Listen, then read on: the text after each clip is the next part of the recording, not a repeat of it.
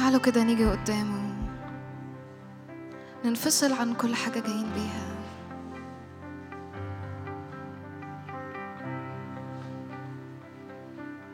ننفصل حتى عن نفسنا. يا روح الله تعالى.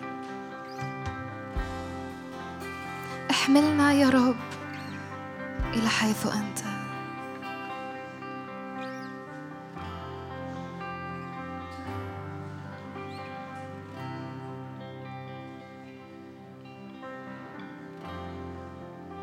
جايين واقفين فوق الجبل.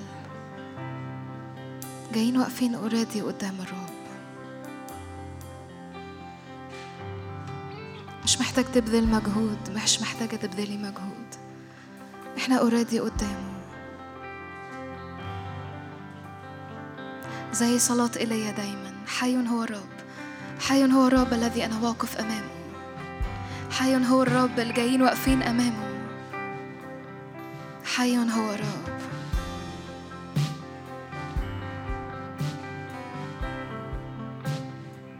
يسوع بنحبك. يسوع جايين طالبين وجهك.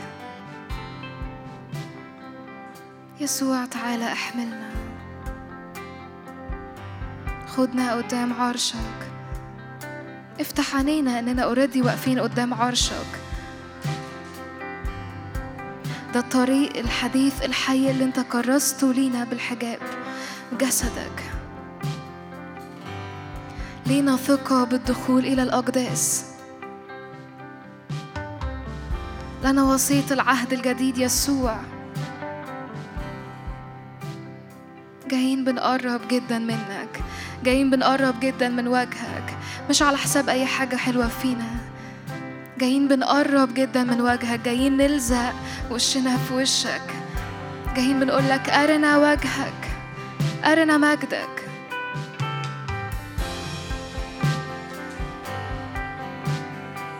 إن لم يسر وجهك أمامنا لا تصعدنا. يا رب ما فيش اوبشن إن إحنا نيجي ونطلع من القاعة وإحنا ما تقابلناش مع مجدك. فتعالى كده يا روح الله هيمن على كل حد موجود في القاعة. بزيارة حية جدا زيارة شخصية جدا.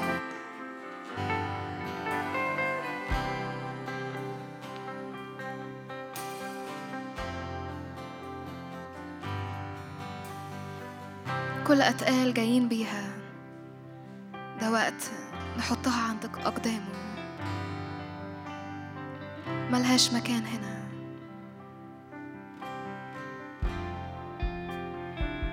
كل مخاوف كل أحمال نطرحها.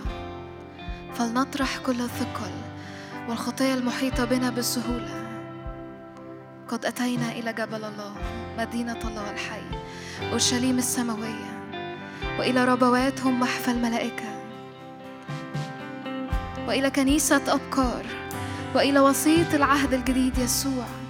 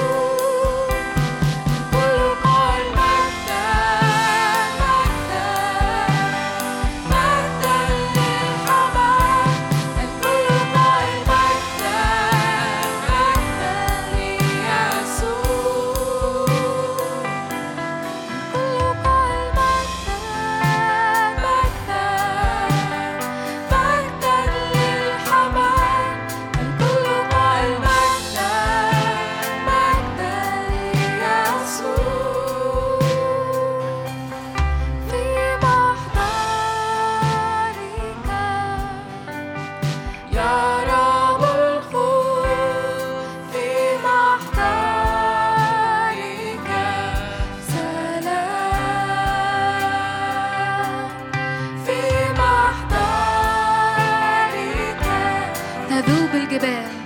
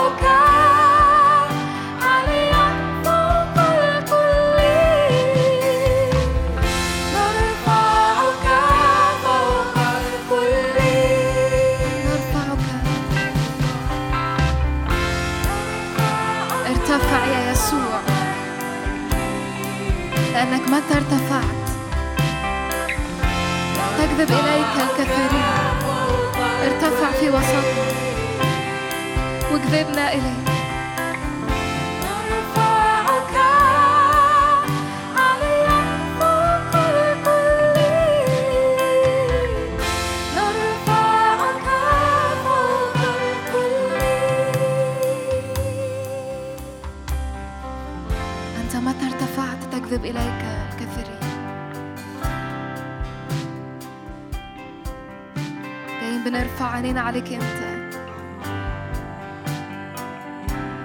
ده وقت فيه عينينا ما تكونش على نفسنا. ده وقت ننحسر فيك. ده وقت روحك يحصرنا. نتجاب كده قدام وجهك.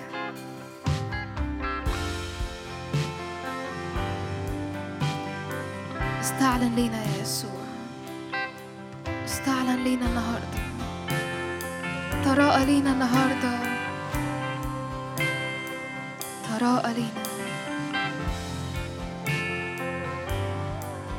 زي ما كان موسى بيكلمك.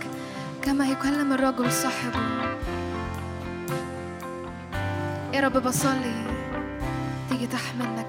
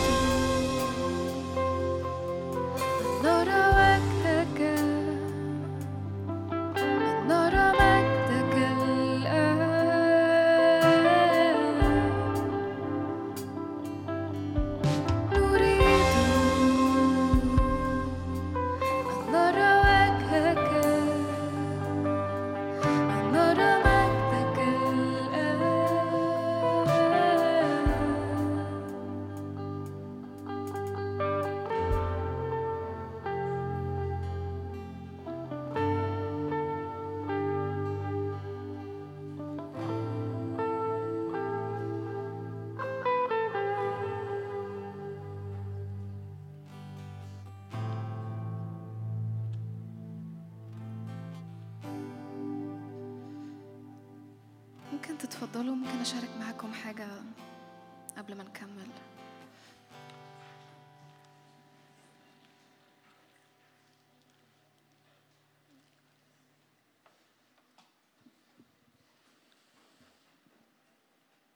ممكن نفتح مع بعض كرونسوس الثانية إصحاح ثلاثة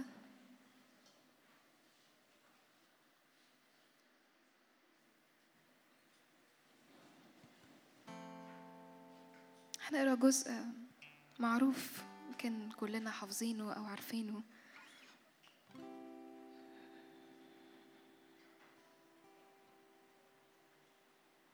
ممكن نقرأ من أول عدد 13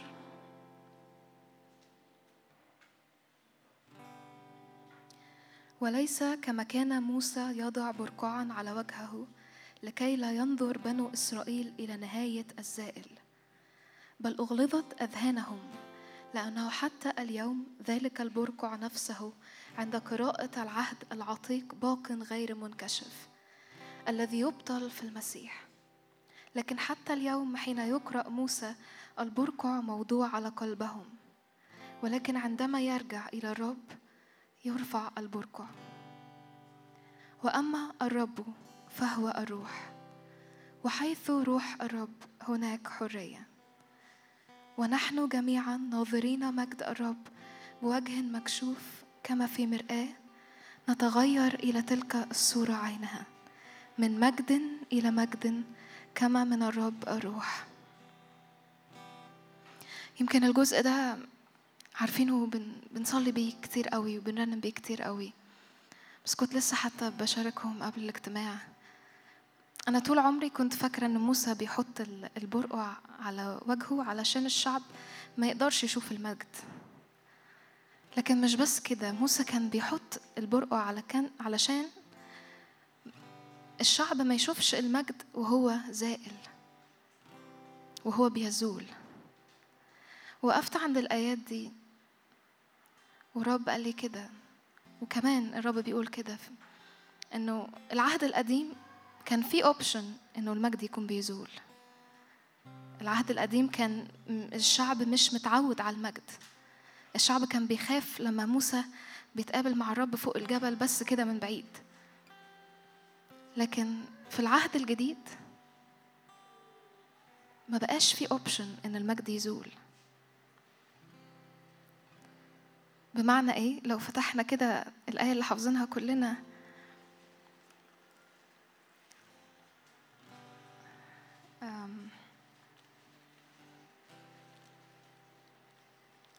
ونحن جميعا ناظرين مجد الرب بوجه مكشوف. كما في مرآة نتغير إلى تلك الصورة عينها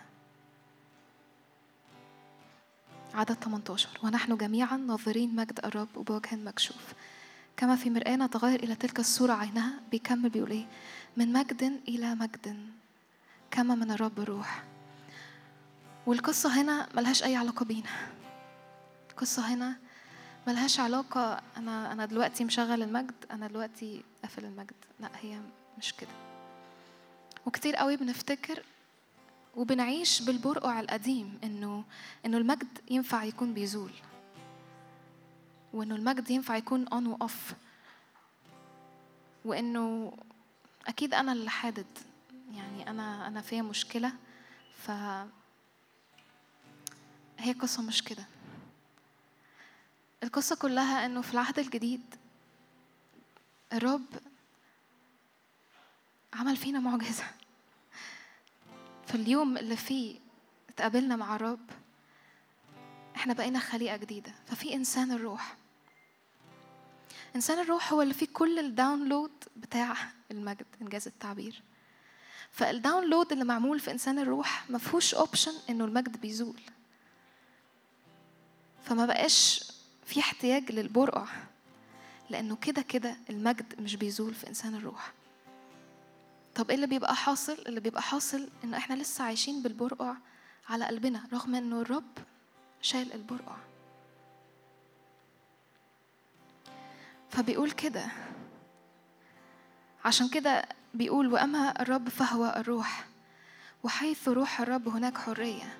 والأصل معناه إنه حيث روح الرب رب. يعني حيث إن الرب هو السيد على هذا الهيكل وهذه الهياكل فهناك حرية.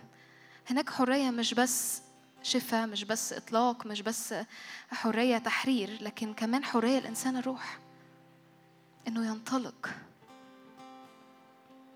إنسان الروح جوانا بيغلي طول الوقت عايز ينطلق. وأما الرب فهو روح وحيث روح الرب هناك حرية. ونحن جميعا ناظرين مجد الرب بوجه مكشوف. المنظر عامل إزاي؟ كما في مرآة نتغير إلى تلك الصورة عينا. إن اللي بيحصل إن إحنا أصلا بنختفي بيبقى إحنا مجرد مراية. يسوع بيتجلى مننا. لما الرب بيكون هو الروح. ويسوع كده قال لي كده هو العالم مستني إيه؟ حد بيفكر في الأحداث اللي إحنا فيها وال... بنتكلم كتير قوي عن اللي حاصل في العالم حروب وضيقات وأوجاع ناس. هو العالم مستني إيه؟ العالم مستني يسوع. لو لو شفنا أي موقف في الشارع الموقف ده أو الشخص ده محتاج إيه؟ محتاج يسوع. فيسوع قال لي كده مونيكا أنا سبت نفسي فيكي يعني يسوع ما صعدش وادانا الروح عشان نستمتع بس بيه. يسوع سايب نفسه فينا. فالعالم كمان يقدر يشوف يسوع. يعني عمر حد فكر قبل كده إنه انشق الحجاب ورفع النقاب؟ إحنا كتير بن بنصليها بس وإحنا بنتخيل ويسوع على الصليب ال- الحجاب انشق. لكن قال لي قبل كده ما عمركيش فكرتي إنه طب والهيكل ده؟ مش it's time إنه الحجاب بتاع الهيكل ده يتشق. بمعنى إنه ينفع الناس يستعلن ليها يسوع من خلال الأواني الخزفية. الموضوع ملوش أي علاقة بينا. إحنا خزف. طين. لكن لنا هذا الكنز في أواني خزفية. هذا هو السر المكتوب منذ الدهور إن يسوع فيكم رجاء المجد وإن الأمم أصبحوا شركاء في الميراث.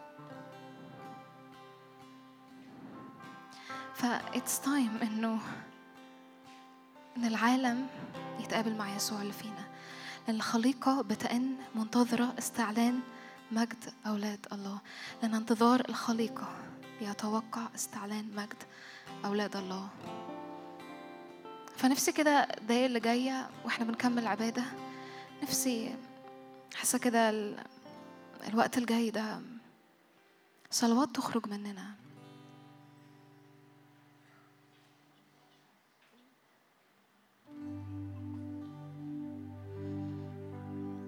وقت فيه تخرج صوت.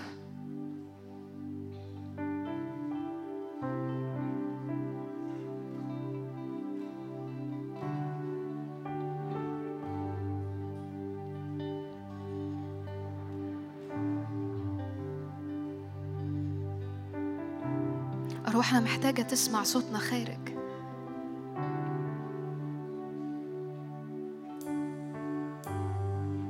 جوايا كده نصلي يا روح الله تعالى تعالى اعملها فينا.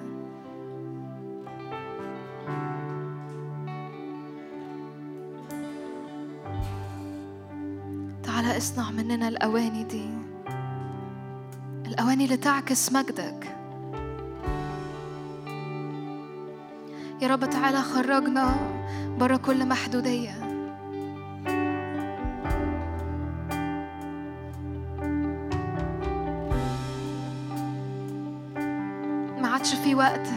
للانحصار في نفسنا في مشاكلنا في ضعفاتنا في عيوبنا. ما عادش في وقت حتى نتساءل ونقف عند حتت مش متجاوبة. أنا ليه ما صليت الصلوة دي بس ما حصلش حاجة؟ ولا عاد في وقت نستنى إنه ملكوت الله يستعلن كأنه حاجة هتنزل من فوق. لا هو اللي قال كده ها ملكوت الله داخلكم.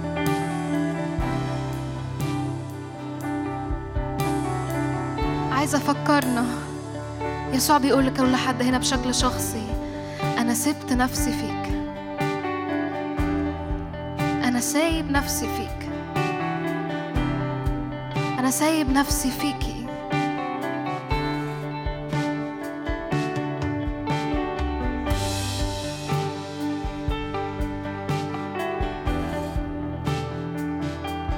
هويتكم ملوكية.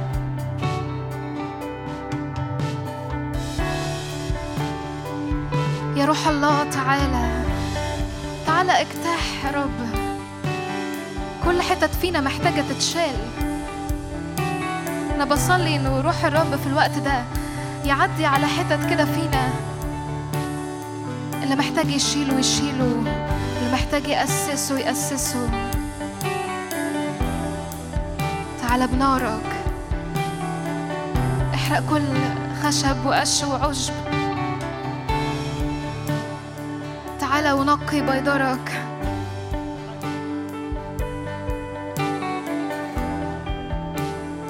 كل قش يتحرق بالنار.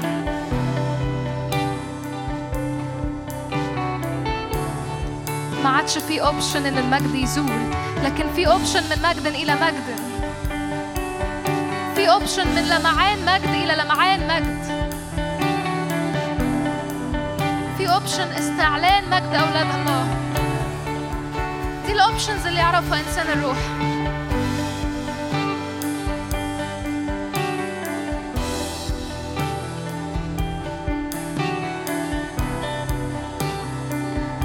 من مجد إلى مجد. من مجد إلى مجد. من قوة إلى قوة. نذهب إلى من قوة إلى قوة. من عمق إلى عمق. يا رب أنا بصلي كده. كل حد هنا في القاعة. لوقت طويل العدو استفرد بيه في أوضته. وخلاه منحصر. جوه ضعفاته جوه جوه أمور معينة بتعيقه. أنا بصلي كده. الآن حرية. الرب يعمل المعجزة هو. الرب نفسه فيك. الرب نفسه فيكي. سبع أرواح الله المتجلية في يسوع هي ساكنة في هيكلك وفي هيكلك. روح الرب روح القوة روح الفهم روح المعرفة روح المشورة روح مخافة الرب. أما تعلمون أنكم هيكل الله وروح الله يسكن فيكم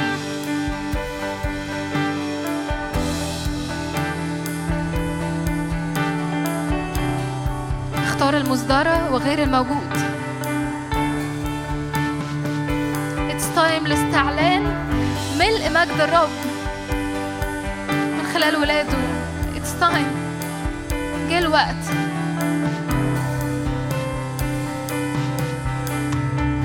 ليستعلن في كل الأمم مجدك. إن الأرض مستنية الاستعلان ده. ده وقت إن روحك فينا ينفجر. ده وقت إن الطبيعة الجديدة اللي فينا تنفجر.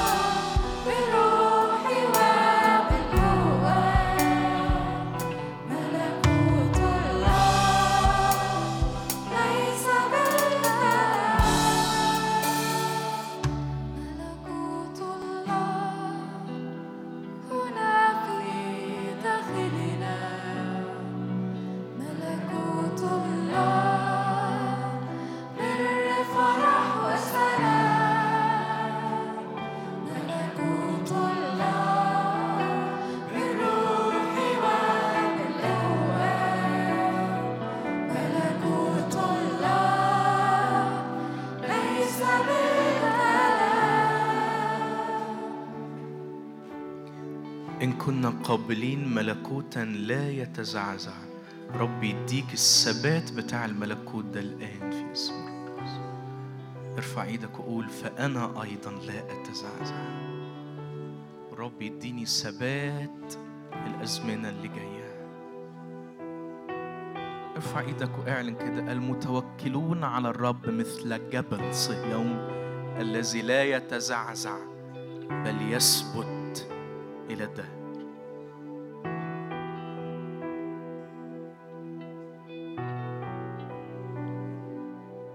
كان يسقط عن جانبك ألف وربوات عن يمينك. إليك لا يقرب. لا تدنو ضربة من خيمتك.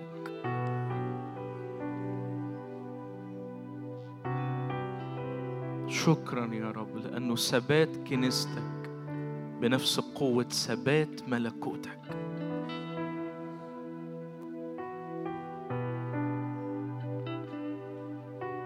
لذلك لا نخشى ولو انقلبت الجبال إلى قلب البحار.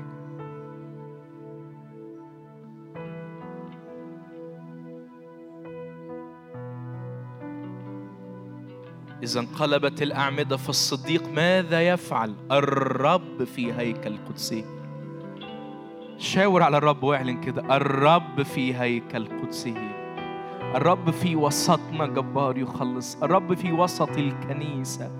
فلا تتزعزع. وحط إيدك على قلبك كده وقول الرب في وسط كياني فلا أتزعزع. وأثبت في الكرمة يسوع. وأحمل ثمر كتير كتير كتير. ونأتي بثمر كتير فيتمجد الآب لأن يسوع قال بهذا يتمجد أبي أن تأتوا بثمر كثير فتكونون تلاميذي. ربي يثبتك علشان تثمر. أؤمن إننا بننال العطية دي الآن عطية الثبات في المسيح. لكل شاعر إنه كان بيتزعزع لكل شاعر إنه كان ابتدى يتوه. رب يحتضنك ويثبتك الآن في اسم الرب يسوع. قل له ثبتني يا رب. ثبت قلبي. ثبت قلبي. ما يكونش قلب مرتجف ولا قلب خايف ولا قلب بيخضع للتهديد يكون قلب ثابت قوي ممكن.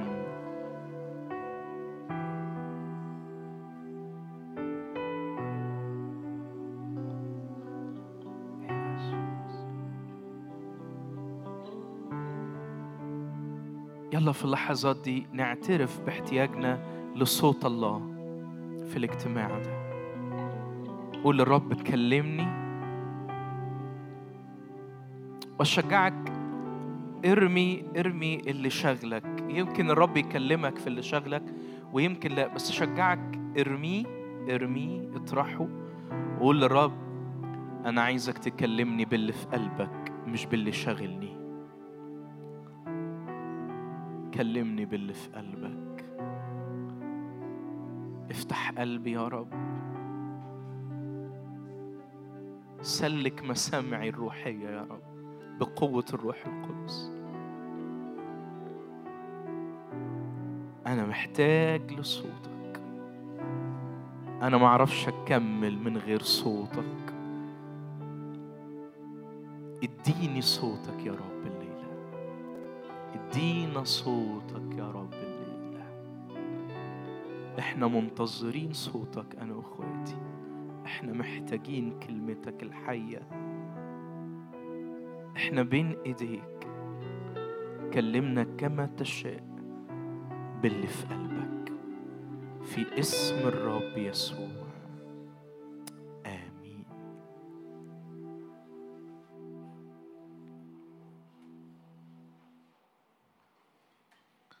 ربنا يبارككم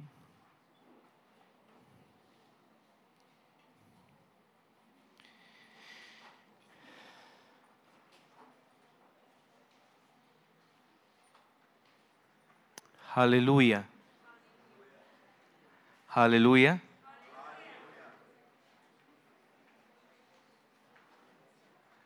رب جميل. حد زي شايف إن الرب جميل؟ وانتوا كمان جمال قوي. حد شايف ان أنتوا جمال قوي؟ اشكركم على ثقتكم في نفسكم.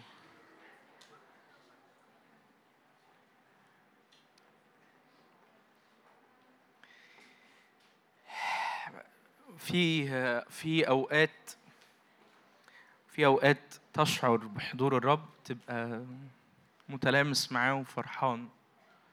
وده حلو بس في مرات من شدة حضور الرب تشعر إنك مش عايز تعمل أي حاجة غير إنك تسكن وتسكت جوه حضوره. وده بيبقى صعب لما بحسه في اجتماع لأني ببقى مش عايز أوعظ. لكن في اسم الرب هحاول أوعظ. آمين. حد شاعر بشدة حضور الرب؟ هللويا هللويا تعالوا نطلع مع بعض سفر ملوك الأول إصحاح ثلاثة ونقرأ مع بعض من عدد خمسة. ملوك الأول ثلاثة خمسة.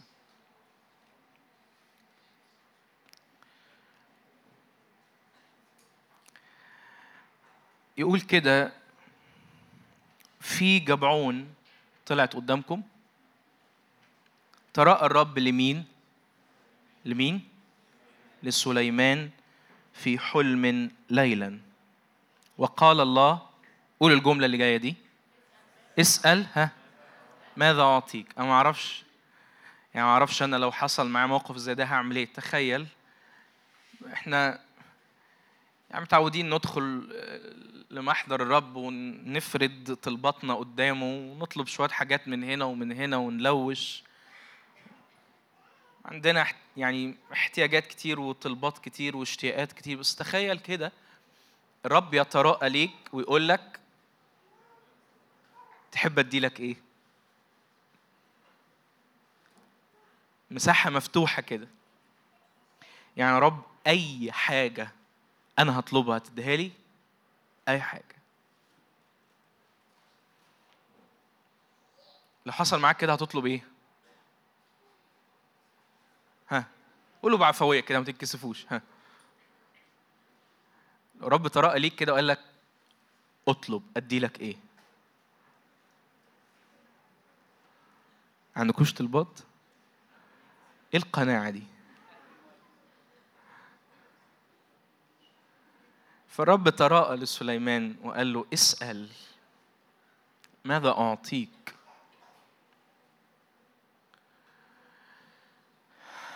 بس خليني أقول لك حاجة قبل ما نكمل باقي الكلام. غالبا لما الرب يتراءى الإنسان ويقول له اسأل ماذا أعطيك? غالبا السؤال ده هيطلع حقيقة قلب الإنسان اللي اتسأل. هتفهم حاجة؟ يعني طالما الرب بيقول لك اسأل ماذا أعطيك فأنت هنا بقى مش هتعيش الشعارات. أنت هتقول اللي أنت بالفعل هتموت عليه. صح ولا لا؟ صح.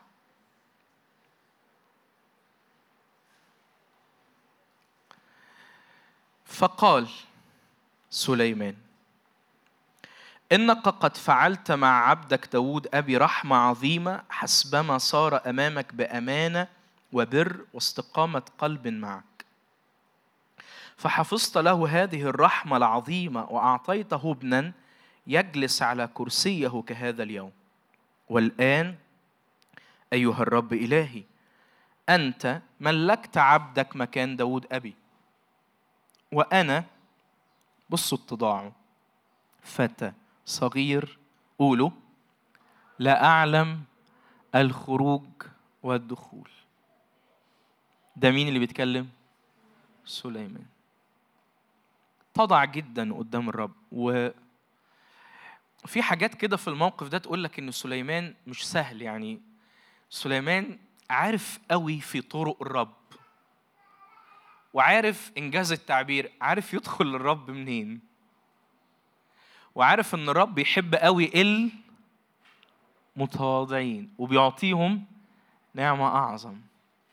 فقال للرب عارف يا رب؟ أيوه. أنا ما أعرفش حتى أخرج وأدخل. هو حقيقي ده ده إحساسه بالاحتياج للرب وعدم اتكاله على نفسه. عدد ثمانية وعبدك في وسط شعبك الذي اخترته شعب ها كثير لا يحصى ولا يعد من الكثرة. عدد تسعة. فأعطي أيوة عايز إيه بقى؟ أعطي عبدك إيه؟ أعطي عبدك قلبا فهيما لأحكم على شعبك وأميز بين الخير والشر.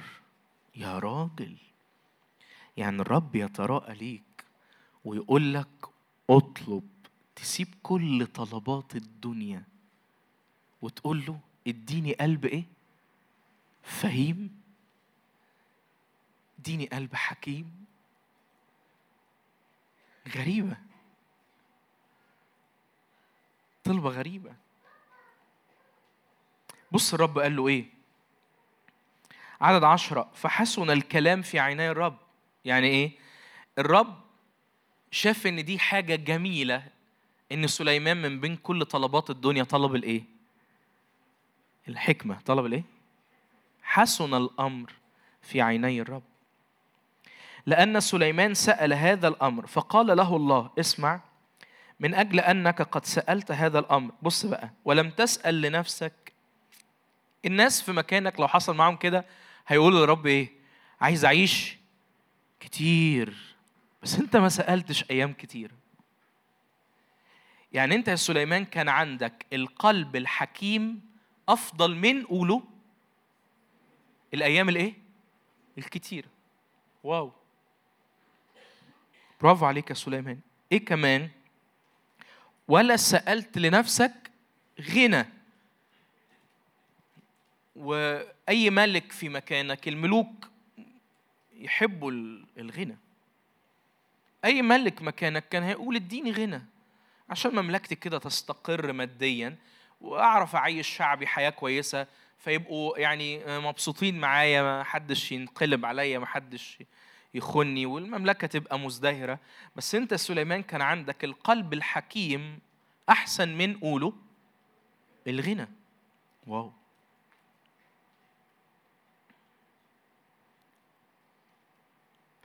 ولا سألت أنفس أعدائك. أنتوا عارفين آه، سليمان كان عايش في في زمن ال- ال- القوي بياكل الضعيف. حلوة دي كل الأزمنة كده. بس يعني أيام سليمان كان القوي بيأكل الضعيف وهو ده القانون. دلوقتي القوي بيأكل الضعيف والقانون عامل كده فما فرقتش كتير يعني. بس ثقوا إن الرب ضابط الكل. آمين؟ رب ضابط الكل. فأي ملك أي ملك وهو بيستلم مملكة مملكة مهمة و- ومملكة قوية ومملكة في موقع استراتيجي ومملكة حواليها أعداء من كل ناحية. فتخيلوا ملك في تحدي صعب زي ده الرب بيتراءى ليه وبيقول له اسأل أعطيك إيه؟ بديهي جدا إنه يقول له إيه؟ هات لي أنفس إيه؟ أعداء يعني اضمن لي النصرة على كل أعدائي. بس العجيب إن سليمان كان شايف إن الحكمة أفضل من انتصاره على كل أعدائه. واو. هو أنا بس اللي مندهش؟ أنتوا كويسين؟ أنا ليه خبرة معاكم معرفش أنتوا فاكريني ولا لأ بس في مرة الزرع ده تعزى أسرع منكم. فاكرين؟ فأنا النهارده أتمنى إن أنتوا تتعزوا أسرع من الزرع ده. اندهشوا معايا يعني عشان أحس إن أنا إنسان طبيعي. أنا مندهش. واو.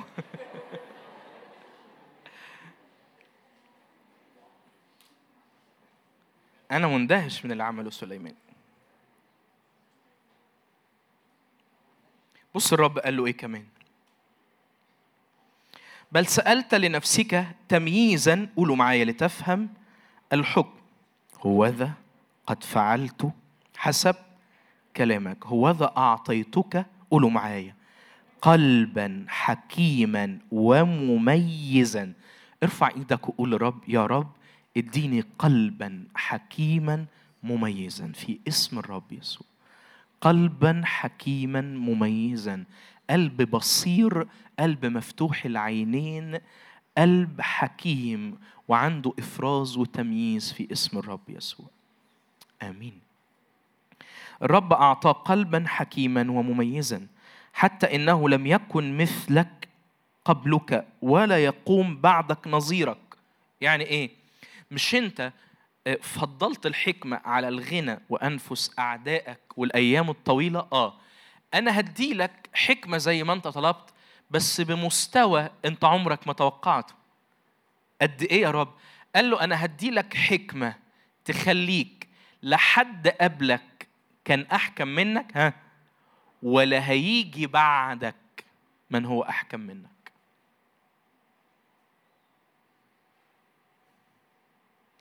على على مستوى ال- العهد اللي كان عايش فيه سليمان. واو. وبعدين يقول له وقد أعطيتك أيضا ما لم تسأله. يعني اللي أنت فضلت الحكمة عليه هديك الحكمة وهعمل إيه؟ هديهولك فوق البيع. هديهولك فوق البيع. غنى وكرامة حتى إنه لا يكون رجل مثلك في الملوك كل أيامك. فإن سلكت في طريقي وحفظت فرائضي ووصاياك وصاياي كما سلك داود أبوك فإني أطيل أيامك. فاستيقظ سليمان وإذا هو حلم وجاء إلى أورشليم ووقف أمام تابوت عهد الرب. وأصعد محرقات وقرب ذبائح سلامة وعمل وليمة لكل عبيده. إيه الاحتفال ده كله؟ هو إيه اللي حصل؟ الرب اداني قلب حكيم. برافو برافو يا سليمان. سليمان كان عارف إنه ملك يعني حكمة. قولوا معايا سليمان كان عارف إن ملك يعني حكمة وبدون حكمة مفيش مفيش ملك.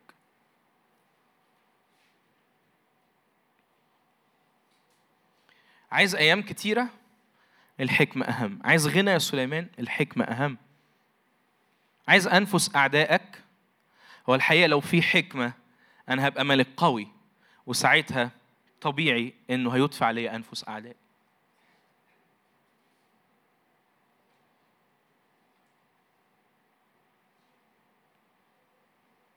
تعالوا نطلع مع بعض سفر الأمثال إصحاح 8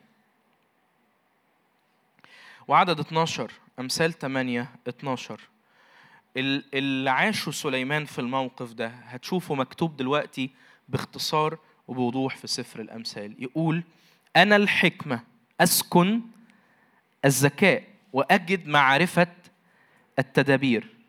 عدد 13 مخافة الرب بغض الشر الكبرياء والتعظم وطريق الشر وفم الأكاذيب أبغضته لي المشورة والرأي. أنا الفهم لي القدرة قولوا معايا عدد 15 بي تملك الملوك وتقضي العظماء عدلا. بي ده مين اللي بيتكلم ويقول بي الحكمة. الحكمة بتقول إيه؟ الحكمة بتقول أنا اللي بيا الملوك بيملكوا. الملك يملك بال ها؟ بالحكمة. قوة الملك في الإيه؟ في الحكمة. فالحكمة بتقول بتملك الملوك وتقضي العظماء عدلا. الآية اللي بعديها بتترأس قولوا الرؤساء والشرفاء كل قضاة الأرض.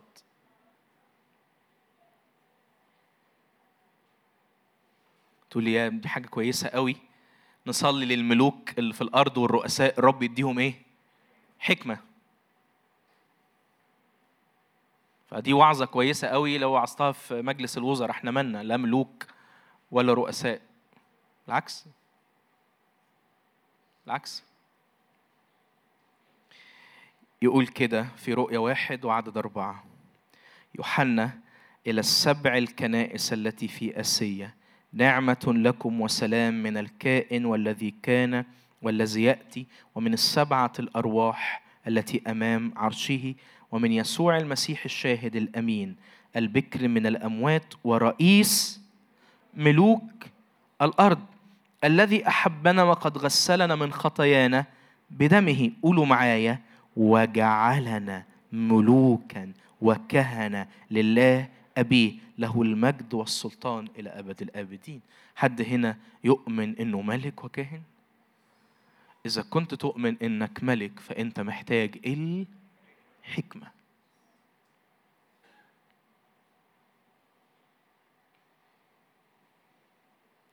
لأنه بالحكمة يملك الملوك.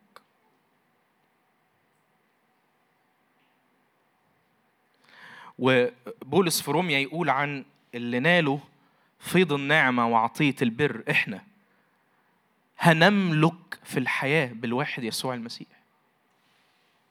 إذا إحنا ملوك حقيقيين جاوبوني إحنا ملوك حقيقيين؟ ها؟ فاكرين المرة اللي فاتت قلت لكم إن إحنا ساعات في الحياة المسيحية يعني بناخد حاجات حقيقية جدا بس نتعامل معاها على إنها تشبيهات مجاز. فاكرين؟ لما كنت بقول لكم إنه في ناس يعني حاسس إن هو كأن ربنا ده زي؟ أشكركم أنتوا فاكرين أهو زي أبوه. أو في ناس برضه تحس إنه أيوه يعني ربنا كده يعني عشان إحنا اولاده عشان إحنا زي اولاده يعني فشايفنا كأننا مل- ملوك وكهنة. يعني بوظ الاثنين مع بعض. لا ولا إحنا زي اولاده ولا كأننا ملوك وكهنة. قولوا معايا إحنا أولاده ها وملوك وكهنة. فاحنا ملوك حقيقيين آه حقيقيين. هتقولي لا الملك الحقيقي الملك الحقيقي انك تبقى رئيس دولة وعندك كرسي وخدم وحشم انما الملك الروحي ده بتاعنا ده تشبيه. عايز أقول لك إن كل ما هو ظاهر ومادي هو ظل للروحي الموجود من قبل المادي. فإن كان في ملك حقيقي هو ملك حضرتك والأشباه هي الملك والرؤساء بتوع العالم. فأنا ملك حقيقي أنا شخصيا ملك حقيقي. ما أعرفش أنت إيه يعني. حد هنا ملك حقيقي؟ نشكر الله. أنا شاعر بتحسن عن المرة اللي فاتت. أشكرك. إحنا ملوك حقيقيين.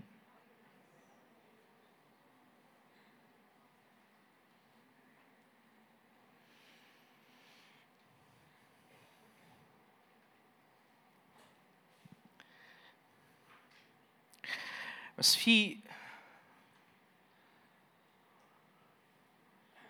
في واحد مش حابب موضوع إن إحنا ملوك وكهنة ده خالص. مش مبسوط بيه وشاعر إنه تهديد ناحيته. ففكر وقال كده إني ما خليهمش ملوك. دي حاجة مش في إيدي لأن هم بالفعل ملوك. بس بما إن قوة الملك في الحكمة أضرب عندهم الحكمة فيبقى ملك مع إيقاف تنفيذ.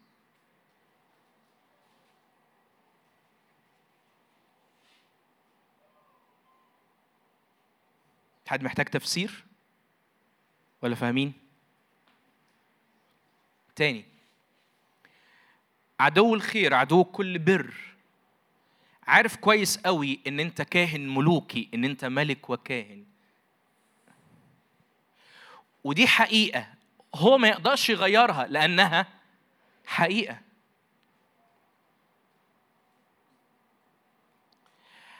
فبيعمل حاجة من الاتنين. إما بيروح للناس يشوش على هويتهم.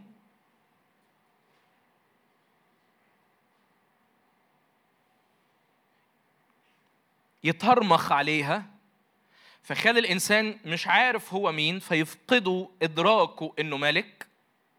فهو ما غيرش حقيقة إنك ملك بس هو خلاك مش مدرك إنك ملك.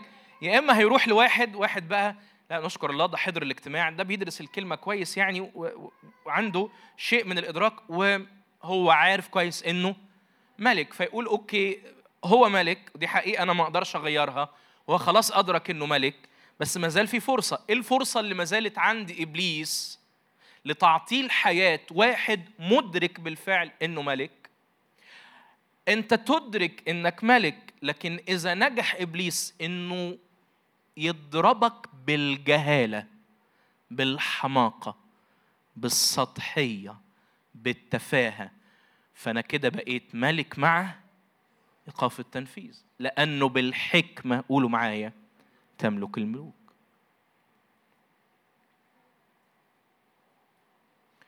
عشان كده هو بيحاول بكل طاقته بكل فنونه بكل مخترعاته بكل أسلحته إنه يشكل وأنا حزين وأنا بقول الجملة دي يشكل أجيال سطحية.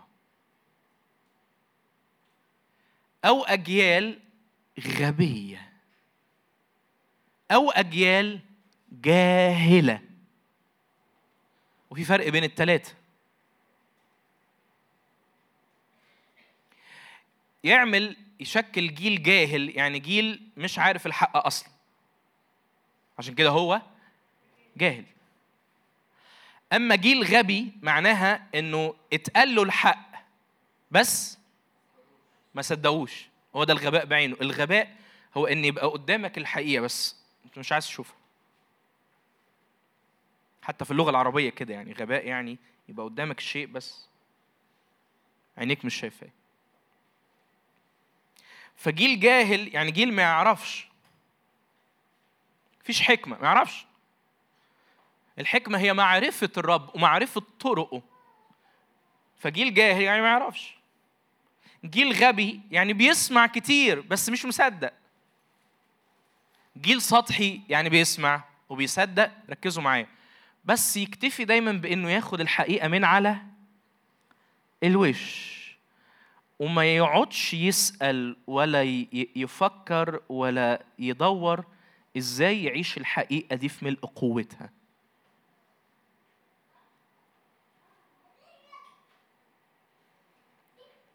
طب ليه إبليس بكل قوته عايز يخلق أجيال جهلة أو غبيه وسطحية؟ عشان ببساطة إذا إذا إذا شكل جيل بالمواصفات دي فهم هيخلوا له الطريق. عارفين يعني إيه يخلوا له الطريق؟ يعني هو هيعمل اللي هو عايزه في الأرض وهم موجودين بس محدش بيقول له رد محدش بيقف في طريقه محدش بيعارضه. ليه؟ هم مش ملوك هم ملوك آه بس بلا حكمة والملك اللي بلا حكمة ما بيعرفش يملك لأن الحكمة قالت بي تملك الملوك. ليه هو ما فيش شرفاء؟ لا مصر مليانة شرفاء يأتي شرفاء من مصر. بس الحكمة بتقول بي يترأس الشرفاء. فلو في شرفاء بس مفتقدين للحكمه هيبقوا شرفاء مع إيقاف التنفيذ. فإبليس سامحوني في التعبير ده هيبرطع في الأرض ويقول أنا عملت وسويت وما كانش فيه مرفرف جناح ولا مصفصف وليس من يقول رد. أنا بعمل اللي أنا عايزه.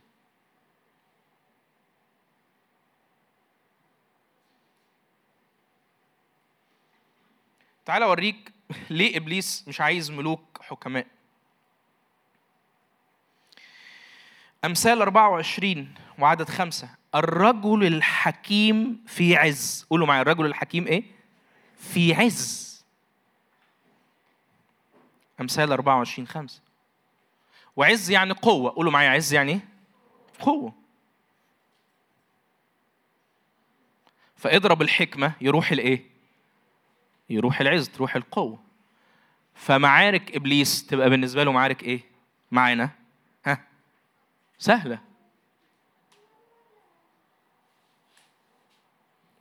الرجل الحكيم في عز قولوا معايا الجاية وذو المعرفة ماله؟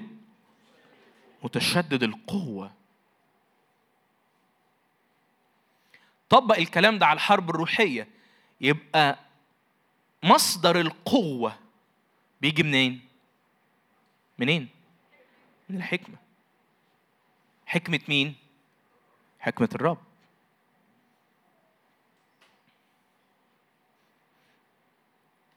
بص عدد ستة يقول إيه؟ بص بص. ليه إبليس عايز يطلعنا جيل سطحي؟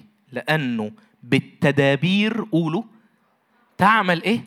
حربك. قولوا معايا تاني. لأنك بالتدابير ها؟ تعمل حربك.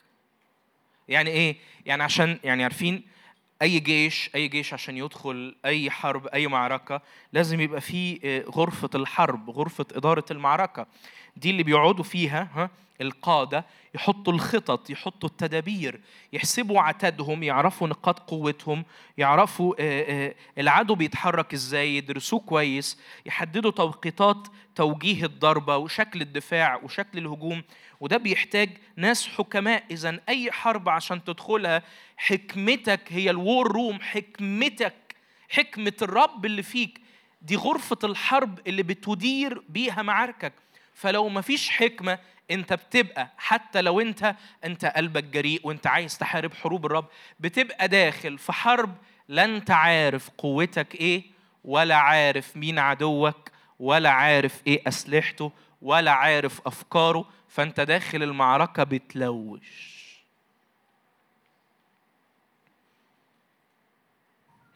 وده بيخلي معركة إبليس معاك معركة سهلة لأنك داخل تعمل إيه؟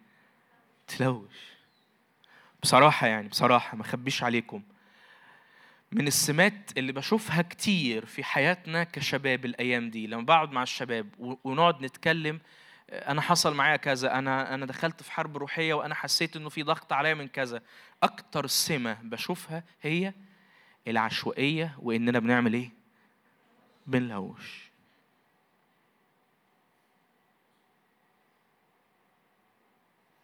انت في حرب؟ أيوة، انتهر. حلو هننتهر. بس هو كل الحرب الروحية في إني أنتهر بس؟ فين نحن لا نجهل أفكاره؟ فين فين معرفتي ب بمين عدو دلوقتي؟ وبيعمل إيه؟ وعايز إيه؟ وإيه اللي فتح له الباب؟ ويتصد منين؟ وتتقلب عليه الترابيزة إزاي؟ وأنا أسلبه وأطلع من المعركة دي بغنائم إزاي؟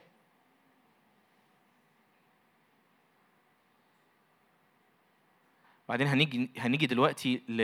ل... لمعارك إحنا بس فيها مش مش دفاع دفاع. بص الآية دي طلع معايا كده. أمثال 21 وعدد 22 بصوا الآية دي. دي بالنسبة لي آية بتلخص ليه إبليس مش عايز حكماء. بص يقول إيه؟ الحكيم قولوا معايا يتصور يتصور هنا يعني يطلع فوق فوق السور. يعني يطلع فوق السور. يعني هيخترق مدينة. الحكيم يتصور مدينة الإيه؟ هو الجبابرة الآية دي رهيبة يعني إيه؟ يعني لو في جيش من الجبابرة وتخيل جيش من الجبابرة مدينتهم هتبقى عاملة إزاي؟ السور بتاعها هيبقى عامل إزاي؟ السور يعني في, في ثقافة كتابة النص ده السور مش زي السور بتاع ال- البيت اللي إحنا فيه السور ده كان بيتبني عليه بيوت ها؟ السور ده كان آه، طريق السور ده سميك سماكة رهيبة. فتخيل معايا لو مدينة جبابرة سورها عالي قد إيه وسميك قد إيه. القوة دي كلها وال- والجبروت ده كله لو جه واحد حكيم الرب أعطاه قلب حكيم. فالحكيم ده بيعمل إيه؟ يتصور مدينة الجبابرة. قولوا اللي جاية دي. ويسقط قوة معتمدها.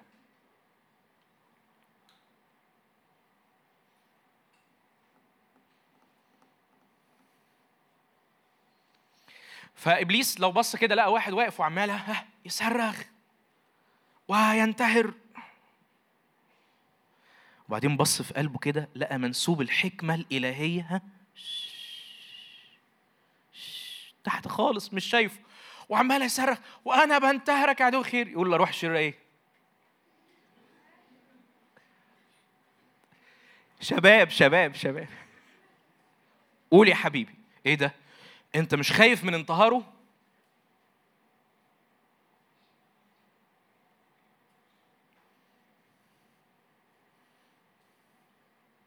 هنشوف دلوقتي انه النطق النطق هو بالفعل قوة الملوك بس أنهي نطق؟ اللي جاي من حكمة. إبليس بقى يشوف واحد واقف في الاجتماع ها؟ وبعدين عارفين يصغر يصغر كده الابليس بعينه بس. يبص له في الروح. ومن قبل ما ينطق تلقى الارواح الشريرة؟ إيه ده ده ما ده ما اتكلمش. أنتوا مش شايفين قلبه منسوب الحكمة الإلهية فيه عامل إزاي؟ ده لو نطق ده لو نطق يتصور مدينتنا يسقط قوة معتمدنا يبددنا يسلب غنائمنا. ابعدوا عنه.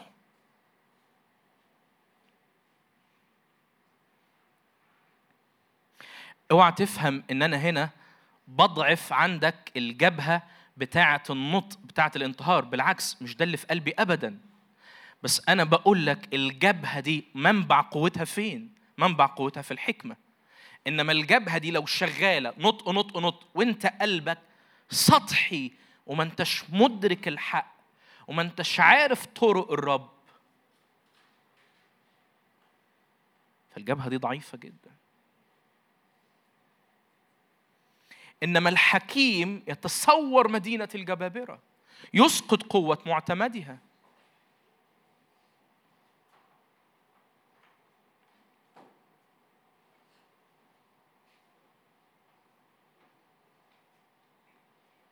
هتقولي طب أنا يعني أقرأ كتب روحية كتير يعني؟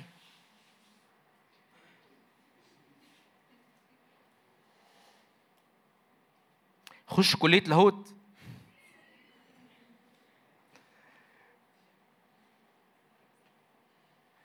أفكرك تاني اللي قلته من شوية. بس آسف إني ما بروزتوش. الحكمة هي معرفة الرب ومعرفة طرقه. الحكمة هي إنك تشوفه.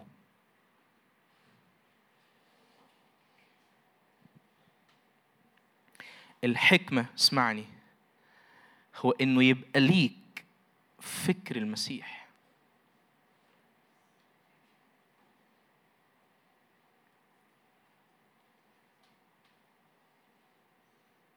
فالكتب الكتب آه الكتب ينفع تزودك بالحكمة أيوه. لو قلبك متصل بقلب الرب وبالفعل بتشرب منه حكمة. إنما لو أنت مفتقد اتصالك بقلب الرب والحميمية معاه والالتصاق بيه ولا ملايين الكتب الروحية تدي لك حكمة.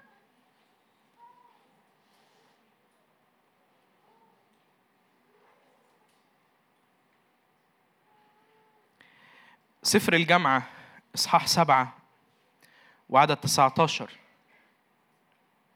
تاني ليه ليه ليه إبليس عايزك غير حكيم؟ جامعة سبعة 19 عارف آه،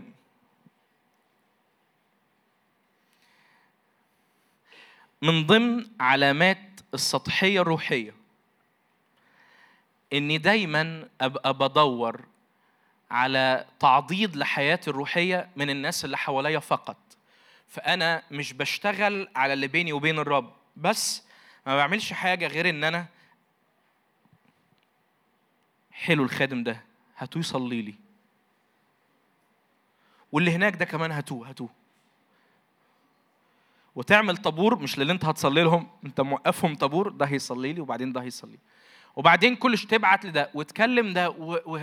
ودايما برضو مش بقول إن ده وحش بس بقول لو أنا مش بشتغل على اللي بيني وبين الرب لو ما فيش حميمية بيني وبين الرب لو ما فيش سكة تلمذة ونمو روحي بس أنا اتعودت على ستايل الحياة الروحية ده إني أنا بتحرك بحضر في الأسبوع اجتماعين ثلاثة أربعة كل ما أسمع عن اجتماع بروحه ومش بعمل حاجة غير إن أنا الخادم ده يصلي لي أه، طب ما تتنبأ على حياتي يا أخ يا أخ فلان مش قلت لك صلي طب ربنا ما قالكش حاجة؟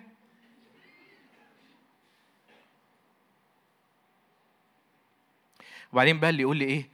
صلي لي عشان الموضوع الفلاني وشوف ربنا هيقول لك إيه. وممكن ما يقوليش. وبعد يومين بقى تلاقيه باعت لي على واتساب ها. فأنا ما أقول للرب. وأنا أعمل إيه؟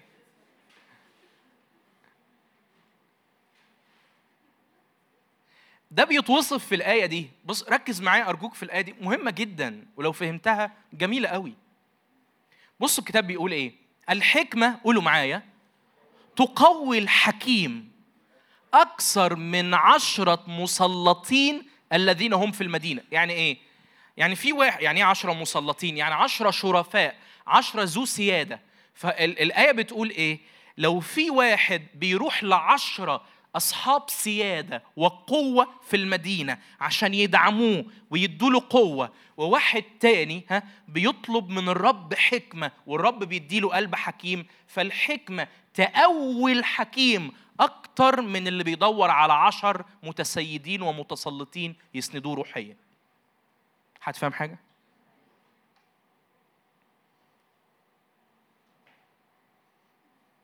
ففي واحد في واحد عارف قيمة الجسد عارف قيمة إن حد يصلي معاه وإن هو كمان يصلي مع حد عارف قيمة إن الرب يعني يقول كلمة علم على لسان أخوه عارف قيمة إن الرب يعني يلحقه بكلمة حكمة على لسان أخوه عارف قيمة إنه يلجأ للجسد ويقول لهم ادعموني النهاردة وصلوا لي بس مش هو ده معتمده طول الوقت.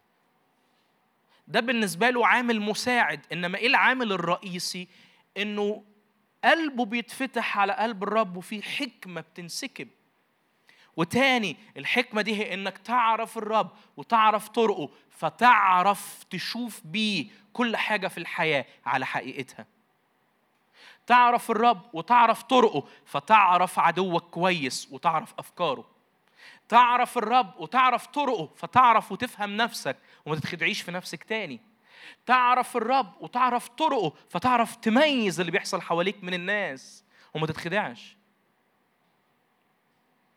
تعرف الرب وتعرف طرقه. اسمعني في اللي هقوله ده. فتدي لكل حاجة في الحياة حجمها الحقيقي.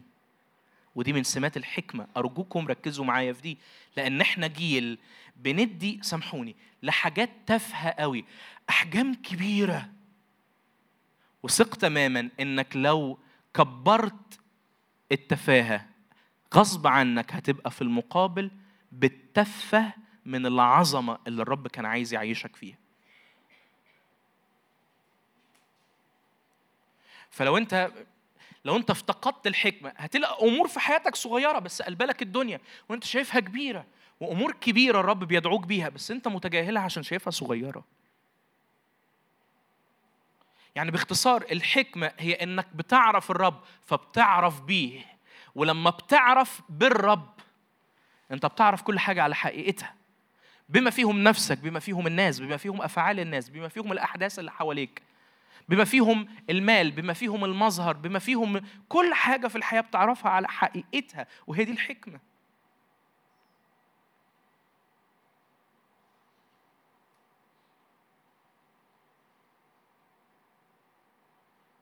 والحكمة دي بتخليك قوي قوي لأنهي درجة؟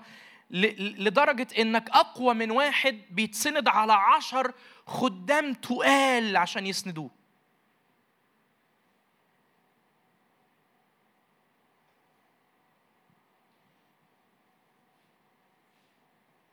عشان كده إبليس عايزك بلا حكمة عشان تبقى ضعيف. ضعيف. مش فاهم حاجة. أيوه بتيجي تحضري الاجتماع بس أنت مش فاهمة حاجة. ولسان حالك طول الوقت أنا مش فاهمة حاجة.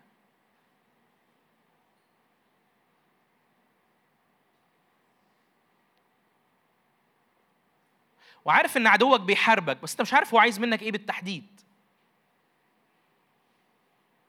أنت مش عارف هو بينخرب ورا إيه في حياتك ما أنت مش فاهم حاجة. وحاسس إنك عندك اشتياقات روحية بس مش قادر تحدد لإيه بالتحديد. يعني ساعات أقعد مع شباب كده يقول لي اخ رامي أنا نفسي أعمل حاجة معينة. أقول له إيه هي؟ يقول لي المشكلة إني مش عارف. صدقوني أقول الصدق في المسيح أنا بسمع الجمل دي زي ما هي. المشكلة المشكلة إني ببقى متأكد من صدقه. يعني إيه؟ هو بالفعل هو بالفعل يعني عارفين جعل الأبدية في قلوبهم. هو بالفعل في أنين كده حاصل جواه إنه عايز عايز يكسر المحدود عايز يكسر الروتين عايز يكسر دوائر الضعف عايز ينطلق عايز حرية إنسانه الداخلي. الأخت مونيكا كانت بتتكلم عنها بس لضعف الحكمة هو مش عارف هو مين ولا مين هو الرب ولا مين هو عدوه ولا إيه هي دعوته. فهو في قوة روحية جواه أنين بديهي بتاع الإنسان الروحي عايز ينطلق بس الحكمة مش مفهماه. هو عايز ينطلق لإيه بالتحديد؟ فأنا بعذره. بقول له أنت محتاج تعرف الرب فتعرف نفسك وتعرف دعوتك وتعرف عدوك وتعرف أفكاره وتعرف الحياة تعرف حجم كل حاجة فتعرف أنت عايز إيه.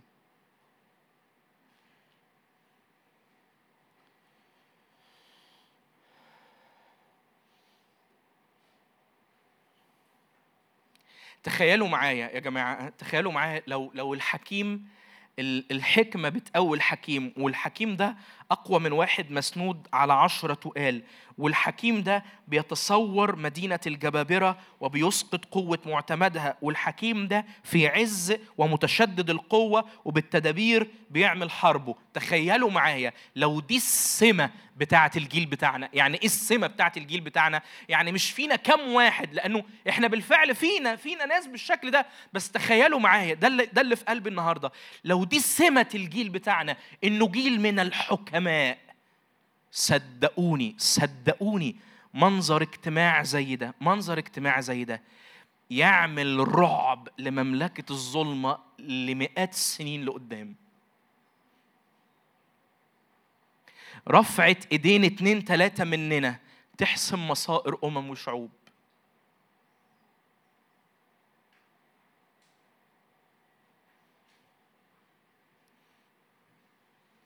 لو سمة الجيل بتاعنا اسمعوني لو سمة الجيل بتاعنا الحكمة كنا هنمشي هنمشي هنمشي. منظمين ثابتين عارفين إحنا مين؟ ممكنين أقوياء شايفين عندنا رؤية واضحة مركزين بنتبع الرب عمالين نتمم مقاصد هنا وهنا وهنا في اتحاد في تعاون في قوة في فرح. وفي المقابل مملكة الظلمة مشتتة في ارتباك في انزعاج كلهم متبددين. إبليس عايز إيه بقى؟ عايز العكس. عايز هو يعمل شغله ها وأولاد الله ها منزعجين متبددين تعبانين مفرهدين مش فاهمين.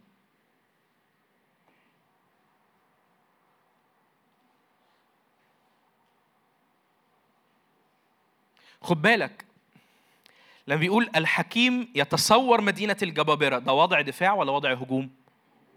ودي ودي حاجة إبليس بيخاف منها جدا. اسمعوني الرب يسوع قال على هذه الصخرة أبني كنيستي وأبواب الجحيم محدش قبل كده فكر أبواب الجحيم الرب ما بيقولش وإبليس لن يقوى على أبوابها فمعناها إنه إبليس هو اللي بيجي لنا بس إحنا أبوابنا إيه؟ شيء لا ده بيقول الكنيسة جماعة خارجة متحركة وهي حدود عملها بتوصل لغاية أبواب الجحيم زي ما رأسها نزل لغاية قلب الجحيم وسبى منه سبايا. فالكنيسة عملها يمتد إلى الجحيم وأبواب الجحيم لن تقوى عليها. إذا الرب كان بيوصف أوصاف نبوية للكنيسة إنها المفروض تعيش في وضع دفاع ولا وضع هجوم؟ وضع هجوم. وده أمر إبليس مرعوب منه.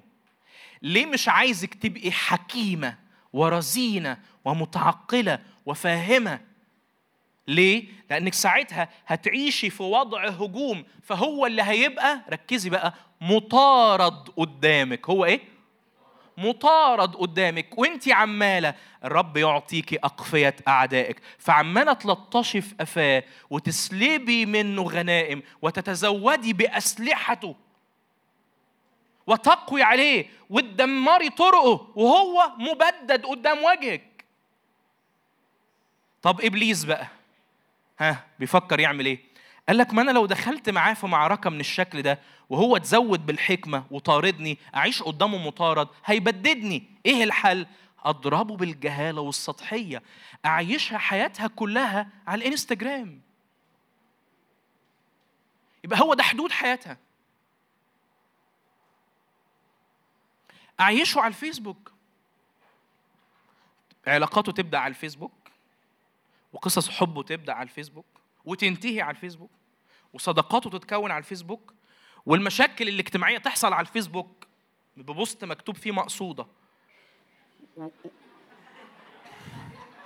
والعتاب يحصل على الفيسبوك والرد يحصل والزعل يحصل على الفيسبوك والفراق يحصل على الفيسبوك وتبقى حياته كلها في الفيسبوك. أعيشه في السطحية دي أعيشه في التفاهة دي أعيشه في, في, في دايرة الجهالة دي ويبقى في غباء روحي إيه الغباء الروحي؟ إن الحق إنه ملك إنه كاهن إنه مدعو دعوة عظيمة إن الرب إن الرب في صفه إن إنه إنه إنه خليقة جديدة كل ده يبقى بيتقال قدامه ليل ونهار في الاجتماعات بس هو مش شايفه. فأحفظه. أحفظه. إبليس عايز يحفظك برضه إبليس عايز يحفظك في الإيه؟ في الحماقة في الجهالة في الغباء في السطحية. فأقول ها بدل ما كان هو اللي بيطاردني أنا بقى اللي أطارده. ويؤسفني أقول إنه كتير من أولاد الله النهارده سمه حروبهم الروحية إنهم مطاردين. يعني يجي يقول لك إيه؟ أنا تعبت أنا مش عارف أعمل إيه. أنا بطلع من حرب أخش في حرب. أنا استنزفت أنا إبليس ورايا ورايا. أنا خسرت هنا واتضربت هنا وتعبت هنا. تعرف على طول من الكلام كده واضح إن سمه حروب الروحية إنه إيه؟ ها؟ تشعر هنا إن هو اللي ماسك زمام الأمور وهو اللي بيتصور مدينة أعدائه ويسقط قوة معتمدها؟ مطارد. يعني ينفع ينفع ينفع نقول كده؟ ينفع نبروز الجملة دي؟ علشان تفتكرها ها؟ إبليس مطارد من الحكماء ومطارد الأغبياء.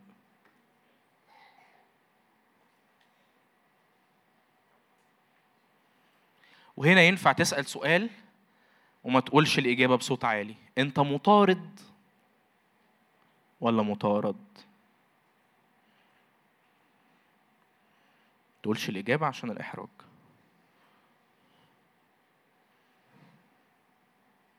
ولا بين البنين؟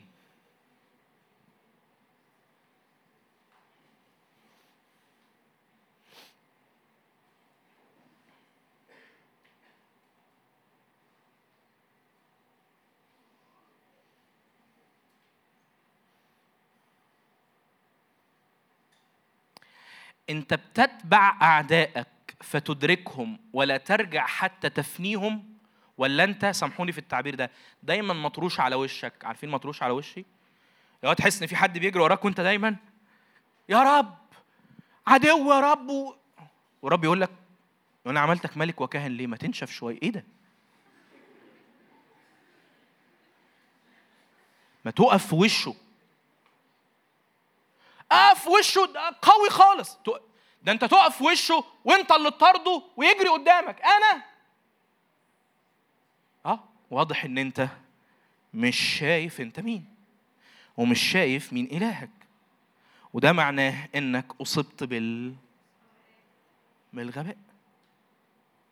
أنتوا عرفتوا إنه غباء مش شتيمة دلوقتي. غباء يعني الحقيقة بتتقال لي في الاجتماع كل حد مساء بس أنا ما بشوفهاش.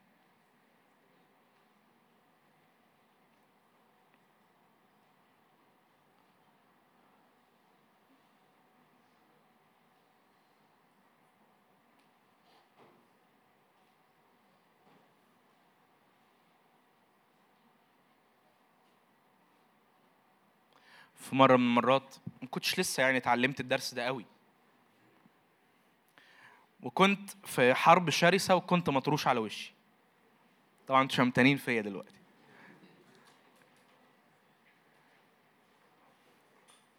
وكنت داخل في حرب روحية بس حرب روحية كلها دموع كلها أنين وأنا بحاول أدافع أدافع أدافع.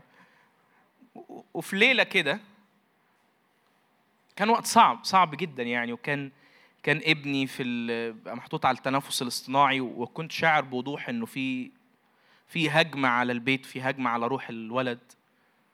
وفي ليلة كده وأنا خلاص يعني عارفين زي داوود كده لما بيقول ودموعي على فراشي وصعبان عليا قوي.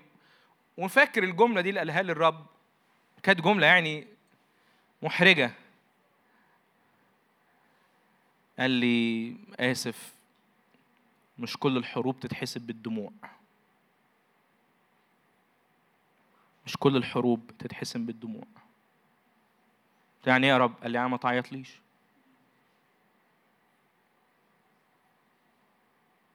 قوم قمت من على السرير. انزل نزلت على الأرض. افتح المزمور ده فتحت المزمور ده.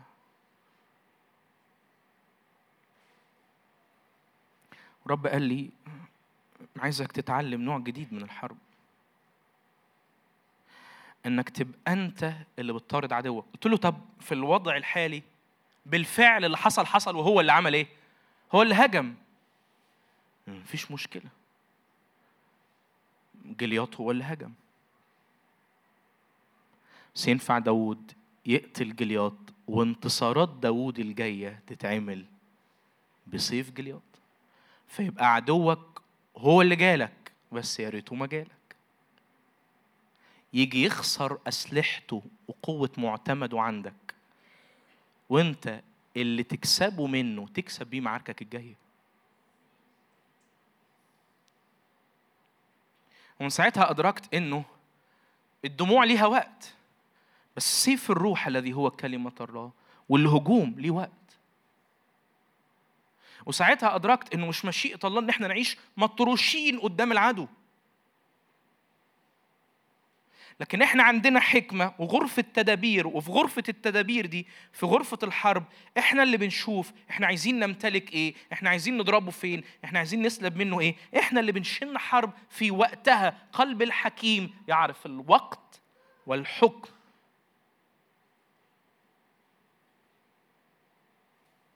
وهو اللي مطارد.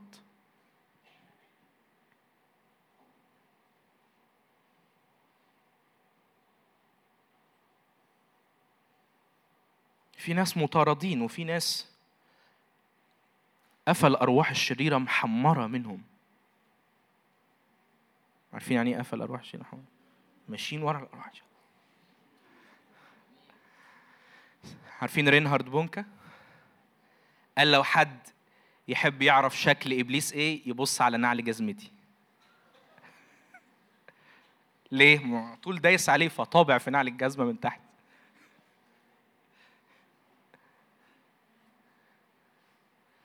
بس كل ده بالإيه؟ قولوا معايا بالإيه؟ بالحكمة. الحكمة قوة الملوك. بص الآية دي. سفر الأمثال إصحاح 16 وعدد 23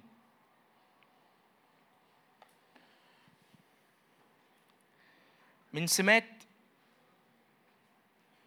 من سمات الجيل المطارد من سمات الجيل المطارد المطروش على وشه إنه دايما يعك بكلامه يعني إيه يعك بكلامه؟ يعني شوية متشجع وبيعلن نصره وبيعلن إنه محتمي في دم الرب وشوية بيشتكي حاله وشوية بينطق على حياته كلام سلبي وشوية بيقول أنا منتصر وشوية بيقول هو أنا حياتي خربانة ليه طول الوقت؟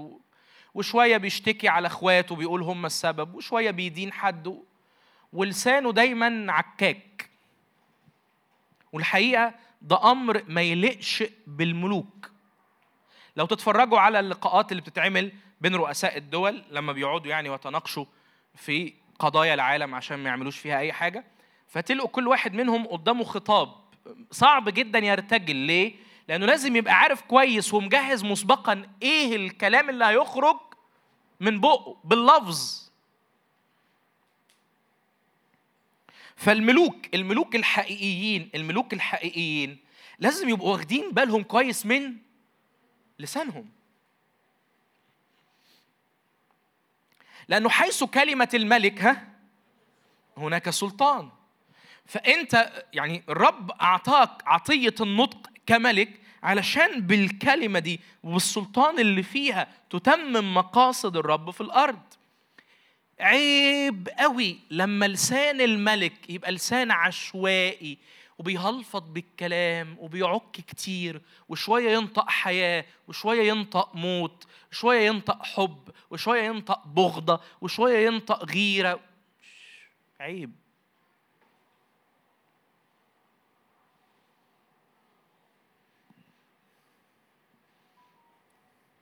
إبليس بقى بيعمل إيه؟ أنا بحاول بس يعني لا نجهل أفكاره. إبليس بيعمل إيه؟ يقول لك آه ده لو لو قلبه مليان حكمة بص الآية بتقول إيه؟ قلب الحكيم ها؟ واو الآية دي جميلة. قلب الحكيم بيعمل إيه؟ يعني لما بيبقى قلبك فيه حكمة اسمع الحكمة اللي في القلب هي اللي بتنبع الكلام اللي بسلطان كلام الحياة من فمك. فالقلب الحكيم هو اللي بيعمل إيه للبق؟ زي الدركسيون والعجل. القلب الحكيم هو الدركسيون بيعمل إيه العجل؟ يوجههم. امال ال- الإنسان اللي بيتكلم من غير قلب حكيم زي عربية ما فيهاش إيه؟ دركسيون فده لو ماشي على طريق هيعمل إيه؟ هيلوش. المشكلة بقى إن العربية اللي ما فيهاش دركسيون لو طلعت على طريق ولوشت فزي ما بتأذي بتتأذي. في عربية هتخبط عربية تانية من غير ما العربيتين يتأذوا؟ فإبليس يقول لك آه ده ده لو استقر في محضر الرب لو لو اتعلم يقعد ويسمع ويتلمذ للروح القدس ويلتصق بالمسيح ويشرب الإعلان لو تعلم عينيه تنفتح على الرب واكتسب الحكمة قلبه كحكيم هيرشد فمه ولما يتكلم بفمه ده ملك فحيث كلمة الملك هناك سلطان فكل ما هيتكلم هيخرب بيتنا. إبليس بيفكر كده. طب الحل نعمل إيه؟ نخرسه يعني؟ محدش يقدر. اضرب الحكمة في قلبه علمه الجهالة والغباء والسطحية. فيبقى عامل زي العربية اللي ما فيهاش دريكسيون فبقه بيتكلم من غير إرشاد. وساعتها إبليس يقعد يقول له "شش، ما حدش يأذيه. ليه يعني؟ هو هيأذي نفسه. سيبوه يتكلم. سيب- خلوه يفتح بقه بس. خلوه يفتح بقه بس. قول يا حبيبي.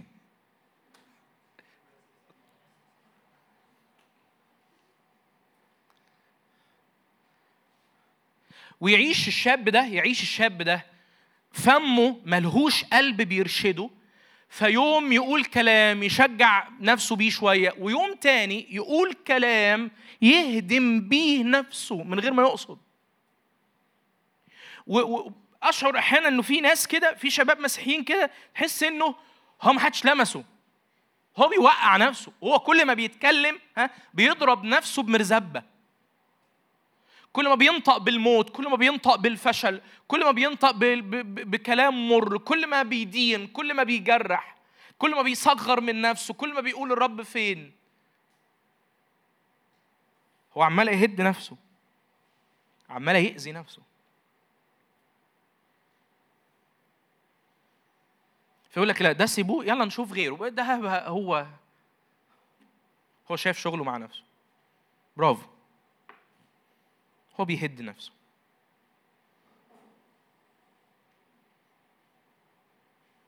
إنما تاني أقول لو سمة الجيل بتاعنا تخيلوا أنا عايز خيالكم يشتغل معايا أرجوكم. لو سمة الجيل بتاعنا إنه جيل حكماء ها؟ صدقوني أعدائنا هيبقوا قاعدين كده. كل ما تفتح بقك طلع بيتاوب الحمد لله. ما قالش حاجة. خايفين من نطقك. خايفين من نطقك. نتجمع نصلي يبقوا عاملين ألف حساب. خايفين. هتقول إيه؟ هينطق بإيه؟ كلامهم مليان سلطان.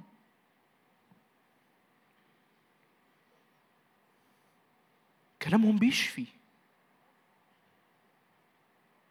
كلامهم بيشجع. بيعضدوا بعض بالكلام. بيرسلوا موجات قوة روحية حقيقية لما بيبعتوا لبعض حتى رسائل مكتوبة. صدقوني وأشهد قدام الرب في ناس لما يبعتوا لي رسائل ويقولوا لي اللي الرب حطه على قلبهم وأنا بقرأ الرسالة في الشات احس في رعشة من الحضور اللي هي بتصرف لحمي من القوة اللي في الشات من القوة اللي في رسالة مكتوبة ليه؟ لأنها خارجة من فم ملك ذو سلطان قلبه الحكيم أرشد فمه فنطق بكلام من قلب الرب مليان قوة روحية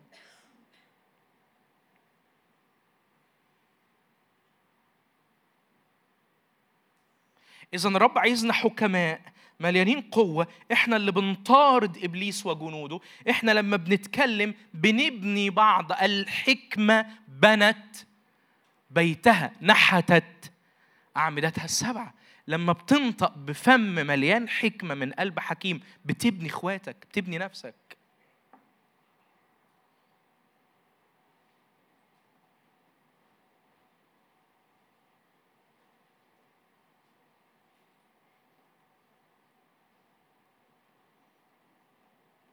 الناس الحكماء الناس الحكماء اللي أنا اتقابلت معاهم في حياتي يعني الحكمة بارزة قوي في حياتهم ما بيتكلموش كتير. بس هو يقول لك جملة كده تخلص لك عشر سنين قدام.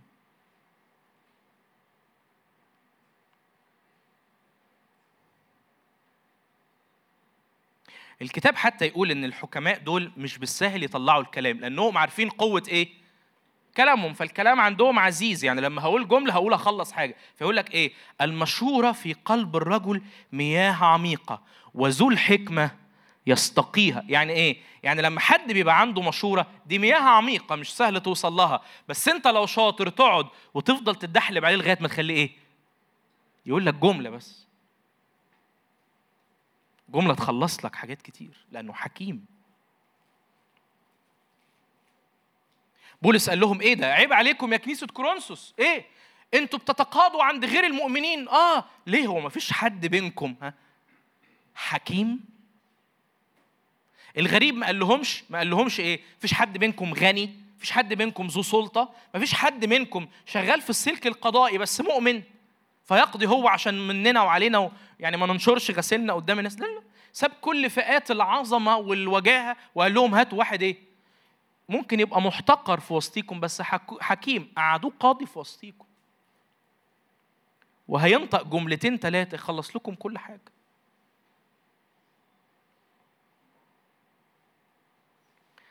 أقول ده وأشهد في الرب إن شفت قعدات شفت قعدات ناس متخاصمين وزعلانين مع بعض يقعدوا في حضرة رجل الله حكيم. فيقول لهم أسمعكم الأول. فكل واحد يحكي شكواه وفي الآخر يقول إيه؟ بس ما فيش مشكلة ده حبيبي ولا حس الموضوع أبسط. إحنا إيه؟ إحنا ليه زعلنا بعض كده والموضوع بسيط خالص ويقوموا ياخدوا بعض بالحضن والموضوع يخلص؟ الراجل لسه ما اتكلمش. بس هم صدقوني قعدوا في حضور الحكمة الإلهية اللي في هذا الرجل. فالحكمة توبتهم وبختهم عن الحماقة اللي بيها خسروا بعض. هتفهم حاجة؟ وأنا بصلي إننا نبقى الجيل ده. أنا مش جاي أكلمكم عن واحد واثنين أنا جاي أكلمكم إن إحنا نبقى جيل حكماء. قولوا أمين. أنا أنا بصلي للجيل ده اللي الواحد مننا ها الواحد مننا كلامه تقيل مش وخلاص مش مبعتر بس لما بيتكلم قلبه الحكيم بيرشد فمه وجملة منك تخلص تحديات لأختك لسنين قدام جملة منك تفك قيود جملة منك تشفي من مرض جملة منك تكشف مقاصد قلب الله ناحية أخ.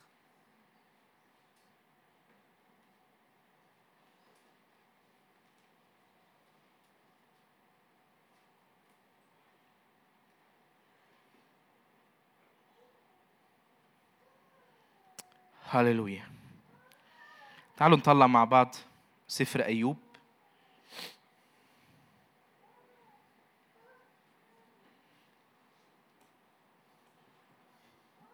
أصحاح 28 تعالوا نبص على شوية حاجات جوه الحكمة عشان نعرف طبيعتها أكتر. ده مقطع ممكن نقرأ من عدد 12 من أجمل المقاطع اللي بتتكلم عن الحكمة في الكتاب. وجمالها في إنه بيوصف اسمعوني إنه العالم كله بيدور على الحكمة بس محدش هيلاقاها وخلاص. الوصول ليها صعب للعالم بس للقديسين ما أسهل إنك توصل ليها لأن الرب بيجيبها لك لغاية عندك. آمين؟ فبيقول كده. أما الحكمة فمن أين توجد؟ وأين هو مكان الفهم؟ لا يعرف الإنسان قيمتها ولا توجد في أرض الأحياء. الغمر يقول ها يعني لما تسأله فين الحكمة؟ يقول لك إيه؟ ليست هي فيا. والبحر يقول ها ليست هي عندي. لا يعطي ذهب خالص بدلها ولا توزن فضة ثمنا لها لا توزن بذهب أوفير. أو بالجزع الكريم أو الياقوت الأزرق. لا يعادلها الذهب ولا الزجاج ولا تبدل بإناء ذهب إبريز.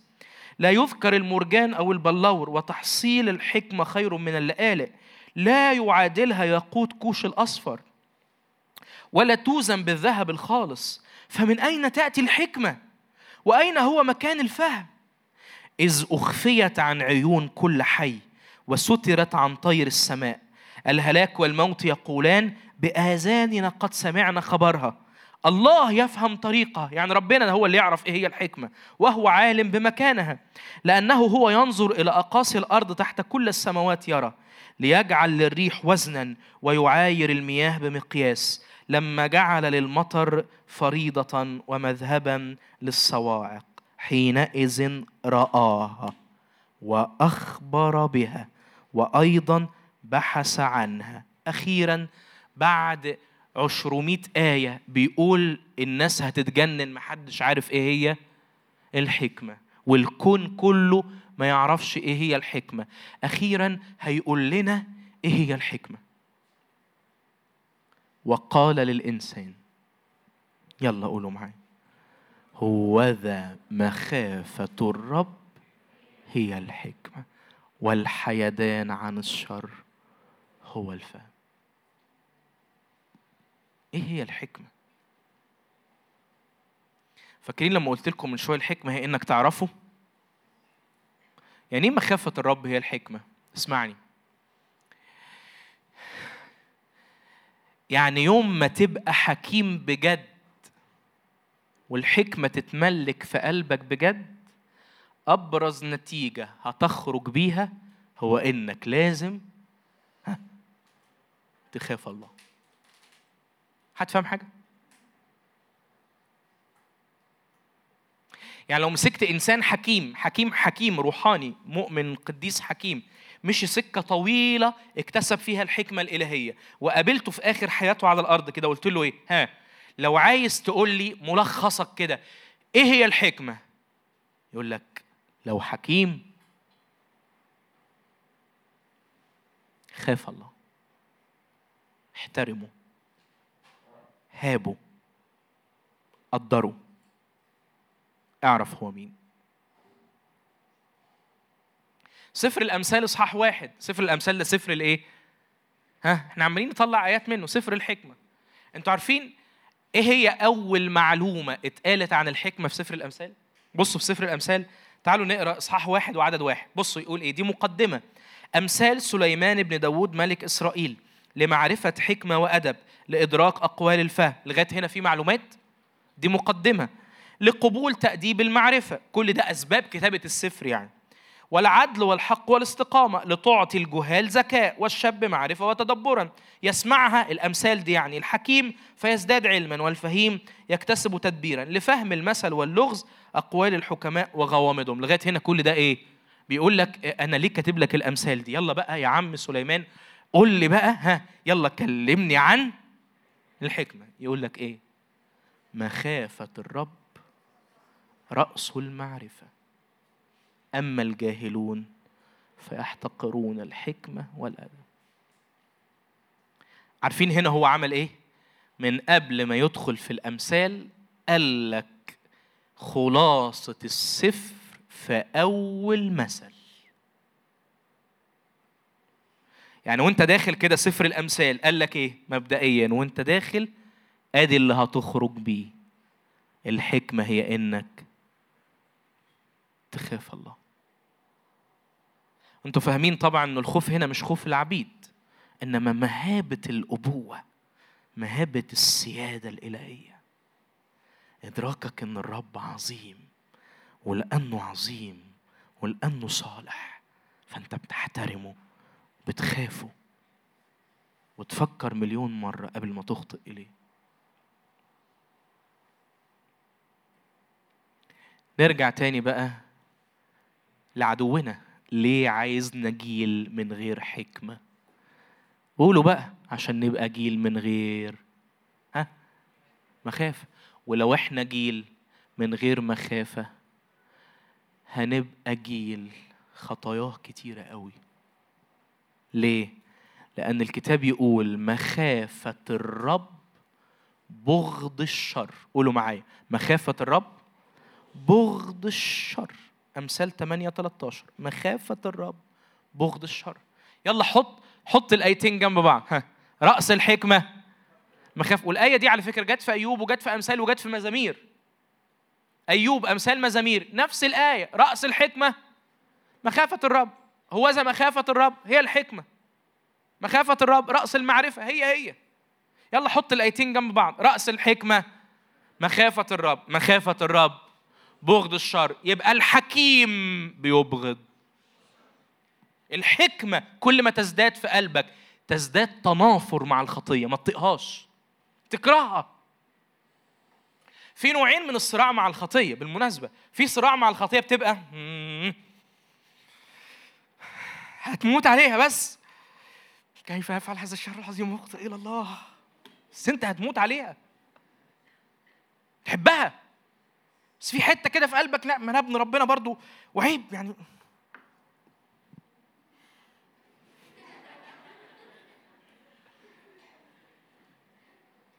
ده نوع من الصراع مع الخطية. مش عايز أسميه صراع قوي يعني. وبينتهي سريعا. بتروح.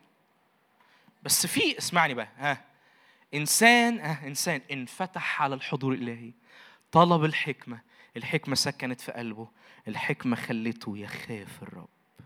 ومخافة الرب بغض الشر. فتتعرض عليه الخطية. ما بطقش أفكر فيها. ما أقدرش. إيه ده؟ إيه ده؟ إيه ده؟ خطية مقرفة. الخطية خداع. الخطية غباء. الخطية وهم.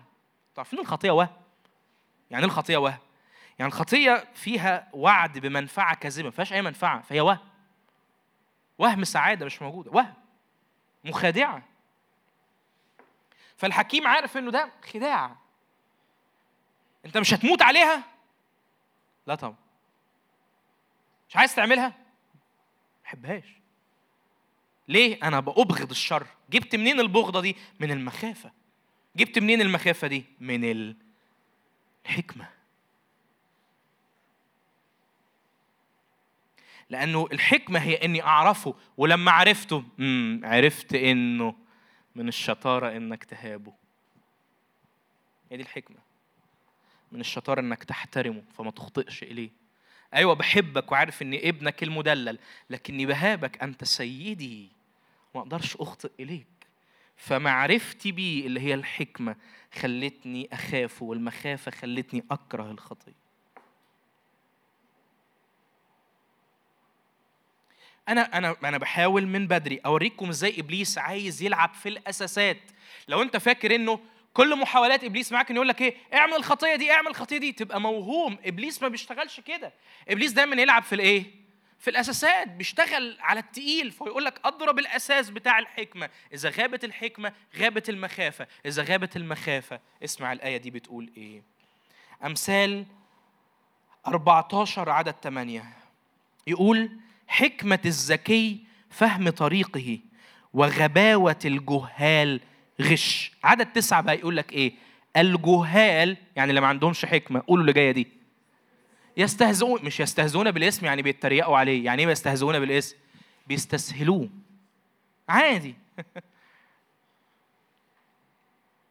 في واحد بيبغض الشر وفي واحد إيه الاسم ده عنده عادي. بيستهزئ بإنه بيعمله. ففاكرين لما قلت لكم إذا ضرب الحكمة يخلي قلبك ما يرشدش فمك وساعتها يقول لهم إيه؟ سيبوه هو هيعمل إيه؟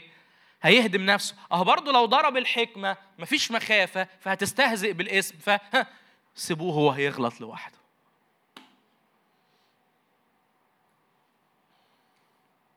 أنا بحاول برضه إنه في الخدمة دي نكتسب حكمة قولوا آمين. فنبقى فاهمين هو بيشتغل إزاي فنعرف طرقه فنعرف إحنا نقوم ننهض نشتغل نحبط طرقه. أطلب الحكمة. في سفر الأمثال مؤخرا كنت بقرأ سفر الأمثال وأخدت بالي من من آه، حاجة غريبة. إنه بطول يعني اعتبروه يعني آه، مش هقول واجب دي مش مجموعة التلمذة. يعني اعتبروها نصيحة. اقروا سفر الأمثال الأسبوع ده آمين. هتلاقي في حاجة غريبة في سفر الأمثال. إنه عمال يركز طول الصف على إنه الحكمة هي إنك تخاف الرب. ودي أكتر حقيقة بيركز عليها جنب حقيقة تانية. يعني هم حقيقتين أبرز حقيقتين في السفر الأولانية مشهورة إنه بيركز على إن الحكمة هي إنك تعمل إيه؟ تخاف الرب وتبعد عن الشر. ال- ال- الحقيقة التانية اللي استغربتها اللي لاحظت إنه مركز عليها جدا إنه دايما يركز إنه سمة الجهالة النجاسة. يعني هو مركز على إنه الحكيم بيخاف الرب الجاهل دايما مضحوك عليه في الشهوة.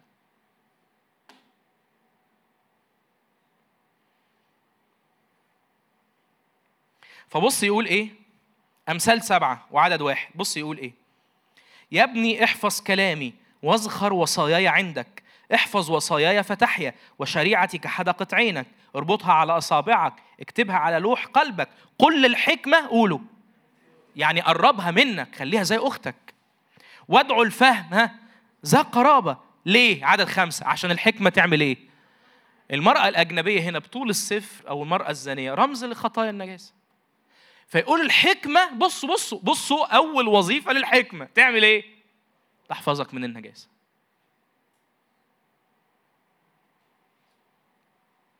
بص بقى يقول إيه؟ يلا هيوصف هيوصف الشخص اللي بيروح للنجاسة بنفسه أنا آسف إني بتكلم في الجزئية دي يعني. بصوا هيوصفه إزاي. ركزوا على أوصافه عشان تعرف يا لو أنت بتصارع بقالك سنين مع النوع ده من الخطايا وجربت كل حاجة افهم الأساسات. افهم الأساس اللي أنت محتاجه للطهارة. افهم الأساس اللي لما بيتضرب بتنكفي على وشك في الشهوة والنجاسة. افهم الأساسات. يقول إيه؟ عدد ستة. لأني من قوة بيتي دي الحكمة اللي بتقول من وراء شباكي تطلعت. فرأيت بين واحد من الجهال اللي ما عندهمش حكمة. لاحظت بين البنين غلاما عديم الفهم. ليه يا عم بتوصفه إنه جاهل وإنه عديم الفهم؟ عابرا في الشارع. ها اسمع دي. عند زاويتها. هو أنا مش رايح البيت بتاعها أنا معدي كده بس. في حاجة كده طلعت لي صورة كده بس هبص على حاجة بس. دي بداية الجهالة.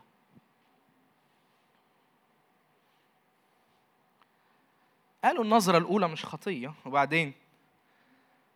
هروح حتة تاني وأنظر نظرة أولى غيرها. مش خطية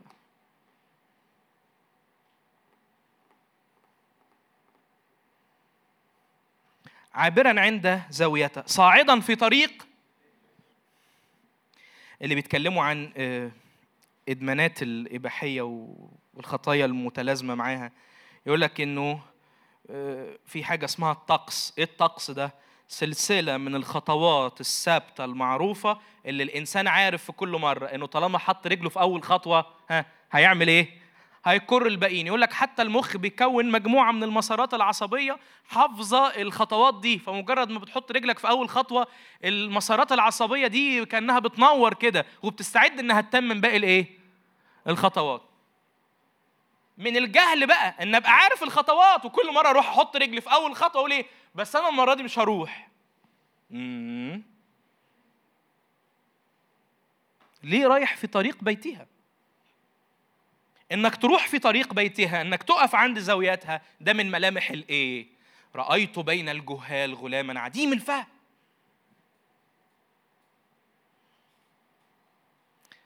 في العشاء في مساء اليوم في حدقة الليل والظلام وإذ بامرأة استقبلته في زي زانية وخبيثة القلب. بص عدد 21 يقول إيه بقى؟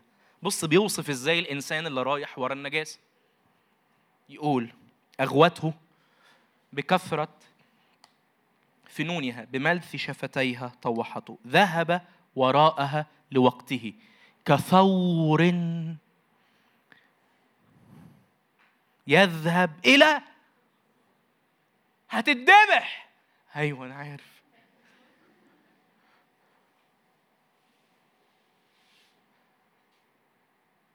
غباء روحي.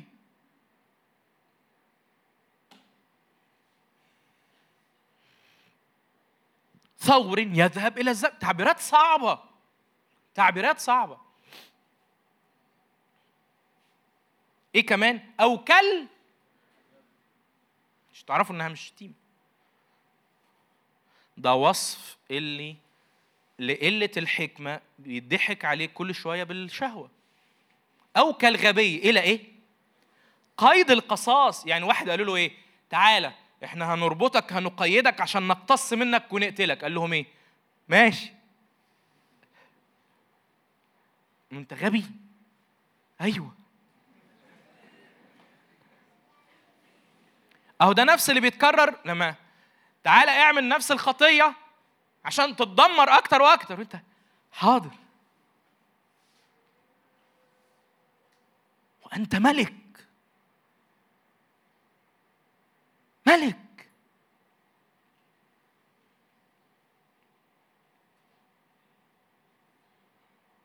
حتى بصوا النتيجة. ليه ده غباء؟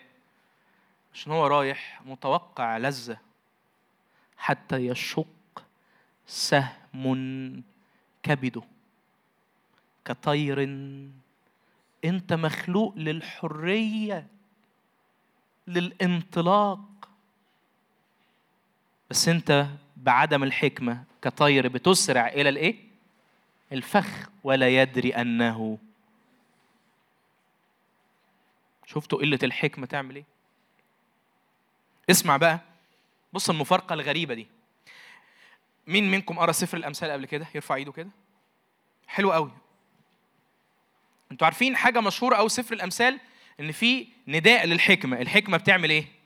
بتنادي. فبصوا لاحظت حاجة غريبة بقى آخر مرة قريت سفر الأمثال؟ إنه زي ما السفر حاطط نداء للحكمة راح حط نداء للمرأة الزانية. مش قلت لكم هو حاطط حقيقتين قصاد بعض في السفر. حكمة تخاف بيها الرب جهالة تروح بيها للخطية. فبص يقول إيه؟ بص بص. في أمثال ثمانية وعدد واحد. يقول ألعل الحكمة لا تنادي والفهم ألا يعطي صوته عند رؤوس الشواهق عند الطريق بين المسالك تقف. وبعدين في عدد أربعة. بتتكلم الحكمة وتقول لكم أيها الناس أنادي وصوتي إلى بني آدم. بتنادي بقى الحكمة تقول إيه؟ أيها الحمقى تعلموا ذكاء ويا جهال. تعلموا فهما. الإصحاح اللي بعده قال لك زي ما الحكمة بتنادي الشهوة بتنادي. أنت ليه بتحطهم في وش بعض؟ عشان هم بالفعل في مقابلة مع بعض في تضاد مع بعض في وش بعض. حكمة أبرز ما فيها تخاف الرب جهالة أبرز ما فيها النجاسة. فص في إصحاح 9 وعدد 13 المرأة الجاهلة صخابة حمقاء ولا تدري شيئا فتقعد عند باب بيتها على كرسي في أعالي المدينة. لتنادي عابر السبيل اقرأ اللي جاية دي المقومين طرقهم اللي شغالين على طريقهم إنه يبقى إيه؟ بيحاول. بس هي بتنادي عليه. انت بتحاول تقوم طرقك بس هي بتنادي عليك. اوعى تروح. عدد 16 بتنده تقول إيه بقى؟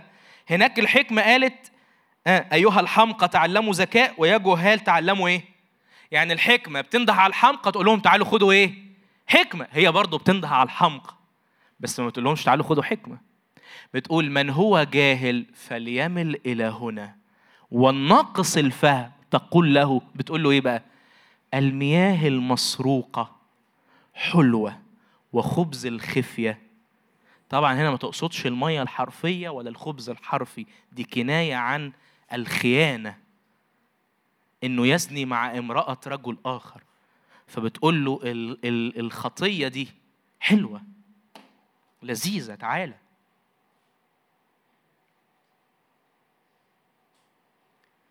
يلي بتصارع مع ده من فضلك افهم الأساسات. السفر كله بيقول إن سبب إن واحد بيجري على طول على الخطية دي هو إنه مش مليان حكمة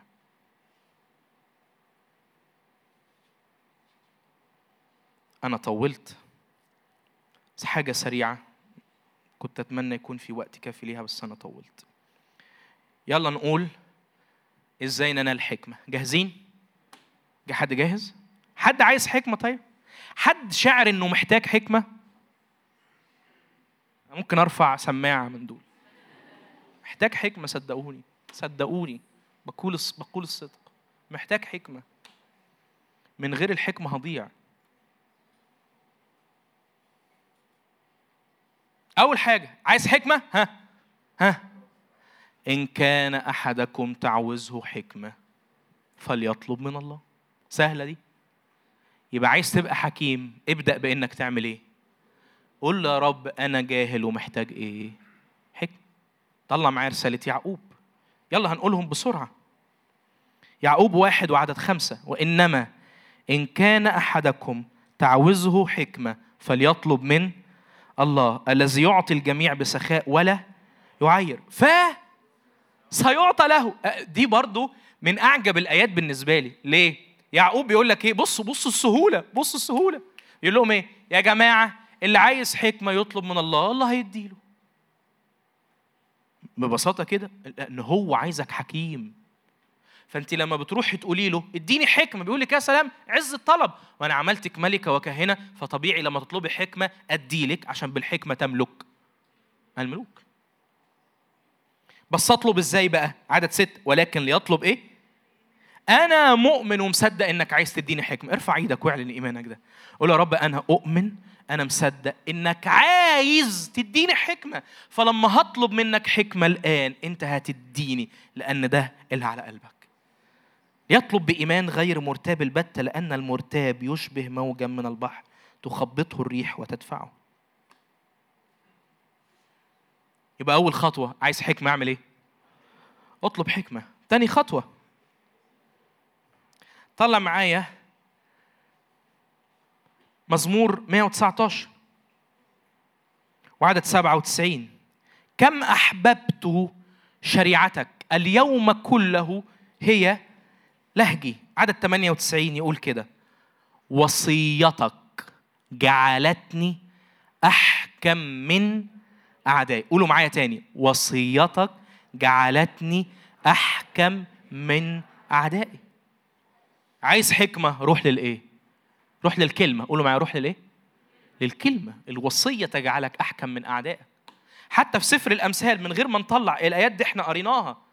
في إصحاح آه، آه، اتنين لما قال يا ابني إن قبلت كلامي وخبأت وصاياي عندك حتى تميل أذنك إلى الحكمة وتعطف قلبك على الفهم. إن دعوت المعرفة ورفعت صوتك إلى الفهم. إن طلبتها كالفضة فحينئذ تفهم مخافة الرب وتجد معرفة الله.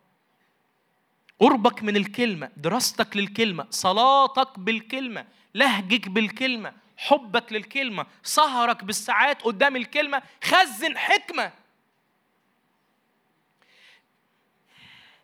اطلع اطلع من عباية ب- بيجامة الطفولة الروحية بتاعت إيه؟ خدت خلوتي، إيه خدت خلوتي دي؟ أيوه هفتح الكتاب ليه ما أنا خدت خلوتي الصبح؟ خزن حكمة الموضوع هنا مش موضوع أنا ابن ربنا فلازم كل يوم آخد خلوتي. ده حلو لمدارس الأحد. إنما للشباب اللي أدركوا إنهم كهنة ملوكيين فالموضوع مش خدت خلوتي. أيوه خدت خلوتي. أيوه خدت الوقت اللي بقعد كده اختلف فيه مع الروح القدس وأستمتع وأتملي بالروح القدس ورب يكلمني. بس في ساعات بقى أنا هفتح الكتاب وأفضل أدش أدش أدش أدش ويجي يقول لك ما أنت خدت خلوتك الصبح؟ أقول لهم لا لا ده موضوع تاني. دي كانت خلوة. إنما أنا هنا برمي الدلو بتاعي جوه ال- الأنهار الماء الحي وبطلع حكمة. أنا بتغذى حكمة ليه؟ عشان بالحكمة تملك الملوك.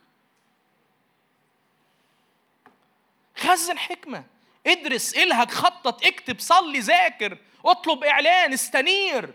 اتخانق مع الكلمة لغاية ما تفهم. طلع ترجمات طلع شروحات تفاسير اسمع تعليم.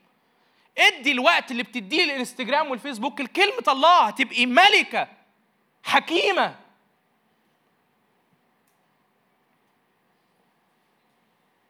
إنما عايز تكمل في style حياة ساعات هذا عددها رايحه على مواقع التواصل الاجتماعي. وفي الآخر نشكر الله خدت خلوتي النهارده. ومنتظر تبقى ملك وكاهن. شكرا. هتعيش جو مشاعر ملك وكاهن في الترنيمة. بس أنا مسؤول عن اللي بقوله ده. مش هتختبر ملء حياة ملك وكاهن. أنا مسؤول عن اللي بقوله ده. مش هتختبر. ليه مش أنا ملك وكاهن؟ مع إيقاف التنفيذ. ليه؟ عشان ما عندكش حكمة.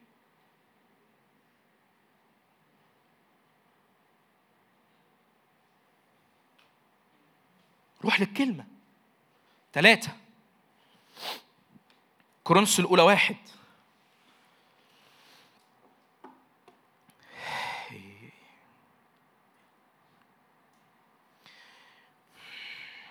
كورنثوس الأولى واحد واختصر وأقول عدد 30 ومنه أنتم بالمسيح يسوع. بص المسيح يسوع بص المسيح يسوع. الذي صار لنا قولوا معايا حكمة من الله وبرا وقداسة وفداء. مين الحكمة بتاعتنا؟ عايز حكمة التصق بيسوع.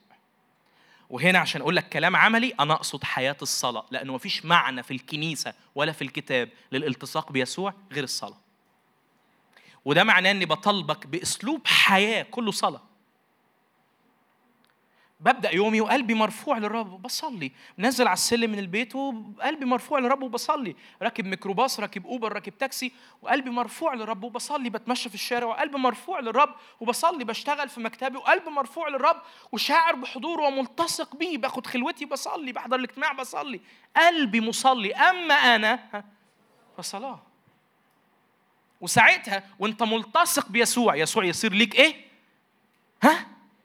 حكمة. آخر حاجة. كورنثوس الأولى.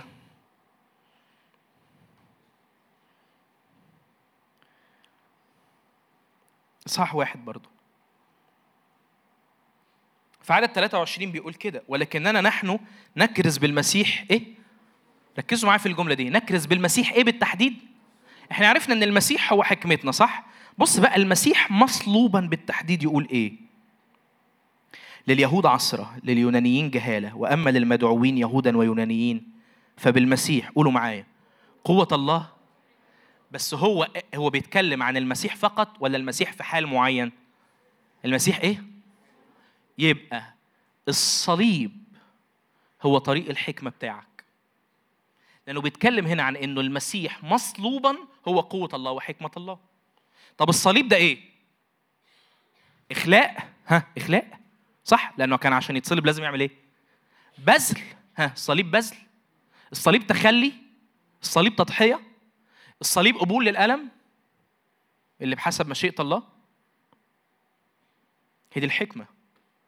بولس هنا بيقول المسيح مصلوبا ده كان أعظم استعلان للحكمة تاني تاني المسيح إيه مصلوبا ده كان أعظم استعلان للحكمة يعني إيه؟ يعني لو عايز تقتني الحكمة اتعلم تحمل الإيه؟ فالحكمة هي إنك تعيش مصلوب. أقولها لكم بطريقة تانية ونصلي مع بعض. من الآخر كده. أنا كان نفسي كان نفسي أنا أنا اللي طولت، كان نفسي يكون في وقت أشرح دي أكتر قوة، بس أنا هسيبها للروح القدس يفهمها لك. أول ما بتقبل تعيش مصلوب مع المسيح، يعني إيه مصلوب مع المسيح؟ يبقى قدامك إنك ترد حقك بس مش هرد مش عايز. أنا مصلوب. يبقى قدامك تنتقم مش هنتقم. يبقى الجسد بيلح عليك وعنده طلبات. تصلب الجسد مع الأهواء والشهوات. تقبل الظلم لأجل المسيح. بتقبل الاضطهاد لأجل المسيح. بتقبل تخسر لأجل المسيح. بتقبل سلب أموالك حتى بفرح لأجل المسيح. تدخل في صراعات ويقول لك إيه رد عليه. إيه، زعله هينه زي ما أهانك. وأنت تقول لا لا أنا مصلوب.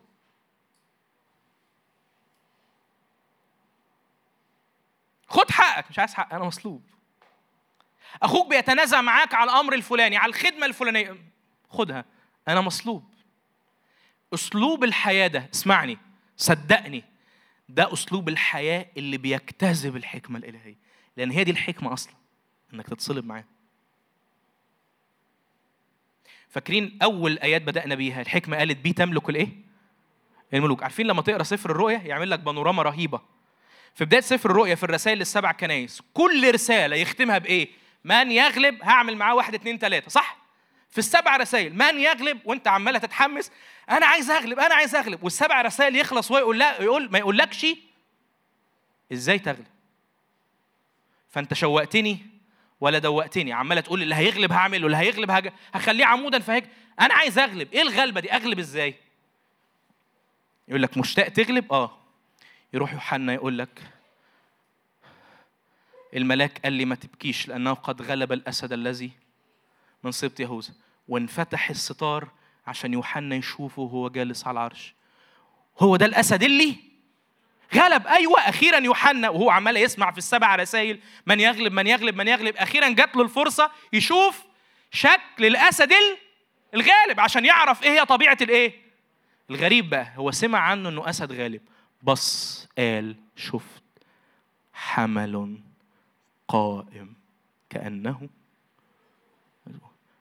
هي فين قوة الغلبة؟ أهي. هو جالس في وسط الإيه؟ يعني ده إيه؟ هي فين قوة ملكه؟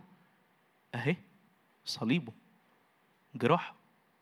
يعني أنا لو عايز أغلب أعمل إيه؟ اتذبح معاه. يعني أنا لو عايز أملك معاه أعمل إيه؟ اتذبح معاه وهي دي الحكمة اللي بيها بتملك الإيه؟ الملوك. تعالوا نقف نصلي. اتفضلوا.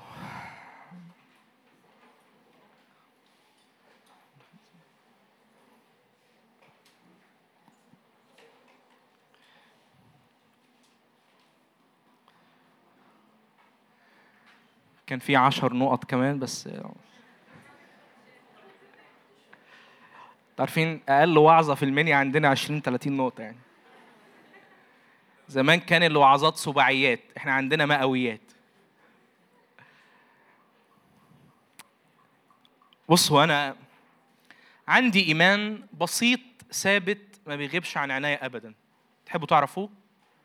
إذا الرب في أي وقت كلمني عن أي حاجة وشاور لي عليها فده لا يعني ولا يمكن أن يعني إلا شيء واحد بس. عايز يديها لي. تاني تاني. إذا الرب في أي وقت كلمني عن حاجة وشاور لي عليها ده لا يمكن يبقى ليه إلا تفسير واحد. بيعلمني الحاجة عشان يديها لي. ده معناه إن الرب عايز يطلع كل دول جيل من الحكماء. يلا افتح ايديك واستقبل الحكمة الإلهية دي.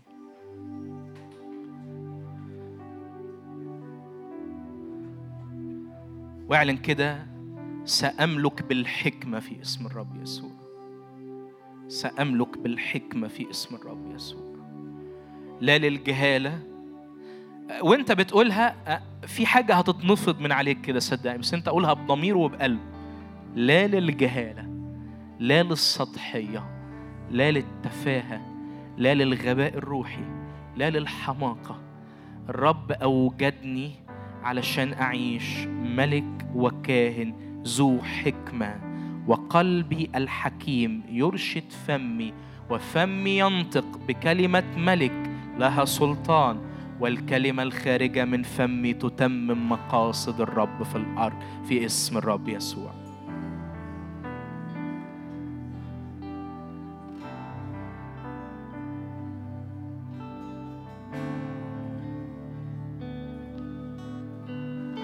البولس أما أنتم فلكم فكر المسيح. في اليوناني ذهن المسيح. أيوة أنت من حقك إنك يبقى ذهنك ذهن المسيح. ذهن المسيح. أنا شجعك حط إيدك بالإيمان على راسك كده. قول يا رب أنا بستقبل ذهن المسيح. فكر المسيح. حكمة المسيح. مشورة المسيح. تدبير المسيح. معرفة المسيح. فهم المسيح. أنا بتخلى عن فكري أنا طرقي أنا. حكمتي أنا الأرضية. واستقبل الآن حكمة نازلة من فوق. باسم الرب يسوع. حكمة طاهرة. بص يوصف الحكمة إنها طاهرة. الحكمة تديك طهارة.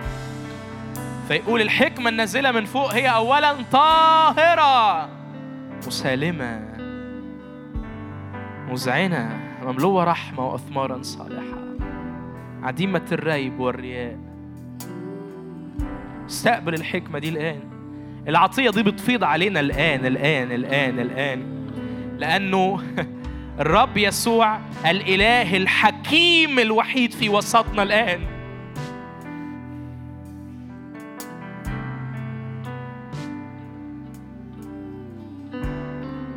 وخد قرار الآن خد قرار الآن إنك تحمل الصليب. لأنه المسيح مصلوبا هو حكمة الله.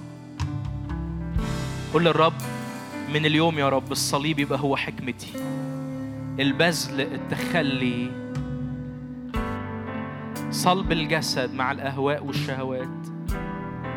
قبول الألم اللي لأجل ملكوتك. كل ده يبقى هو أسلوب حياتي يبقى هو ده حكمتي هو ده طريقة تفكيري.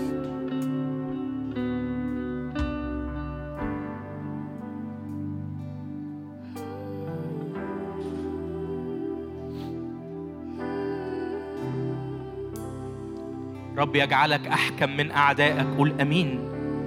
ولا تعيش مطارد فيما بعد. أنت اللي تطارد أعدائك. إيه؟ أنت اللي تطارد أعدائك ولا ترجع حتى تفنيهم. رب يعطيك أقفية أعدائك في اسم الرب يسوع. تعيش مطارد غير مطارد. أنت تتصور مدينة الجبابرة وتسقط قوة معتمدها. أنت تسلبه زي ما يسوع سلبه. اعلن اعلن نصرة يسوع الآن وقول معايا كده أنه على الصليب. جرد الرياسات. والسلاطين أشهرهم جهارا ظافرا بهم في الصليب. وهذه النصرة أعيشها في حياتي. أعيشها في حياتي. أعيشها في حياتي. أعيش مهاجم مش مدافع. أعيش فاعل مش مفعول بيه ارفع إيدك كده واعلن انتهاء زمن الحياة اللي أنا فيها فقط مفعول بيا. مفعول بيا من الناس مفعول بيا من الأرواح الشريرة مفعول بيا من الظروف. ارفع إيدك قول يا رب بحكمتك تجعلني ملك فاعل.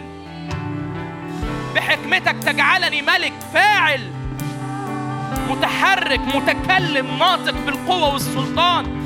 منتصر.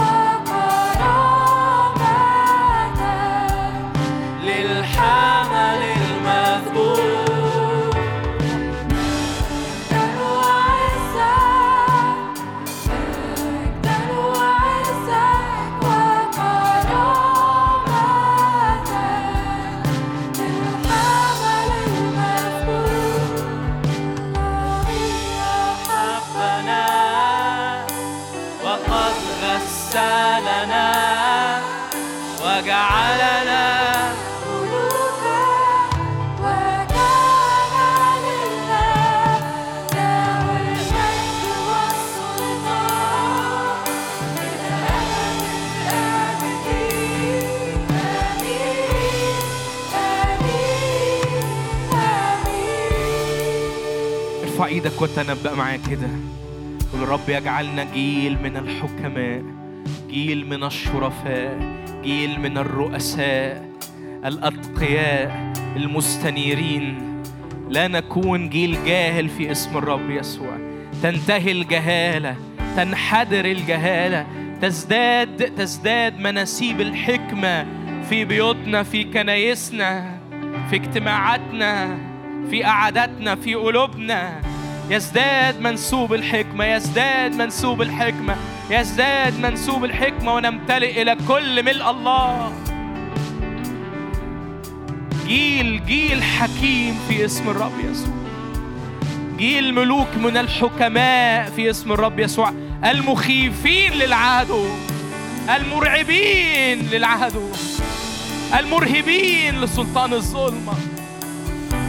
جيل فاهم جيل عارف. جيل قلبه متصل بقلب الرب وله ذهن المسيح له ذهن المسيح له ذهن المسيح نفسي نصلي لأجل الطلبة دي بالتحديد عارفين آدم الرب الرب قال لآدم إنه يعمل إيه للأرض؟ يخضعها ويتسلط عليها ده شغل إيه ده؟ الإخضاع والتسلط ده شغل مين؟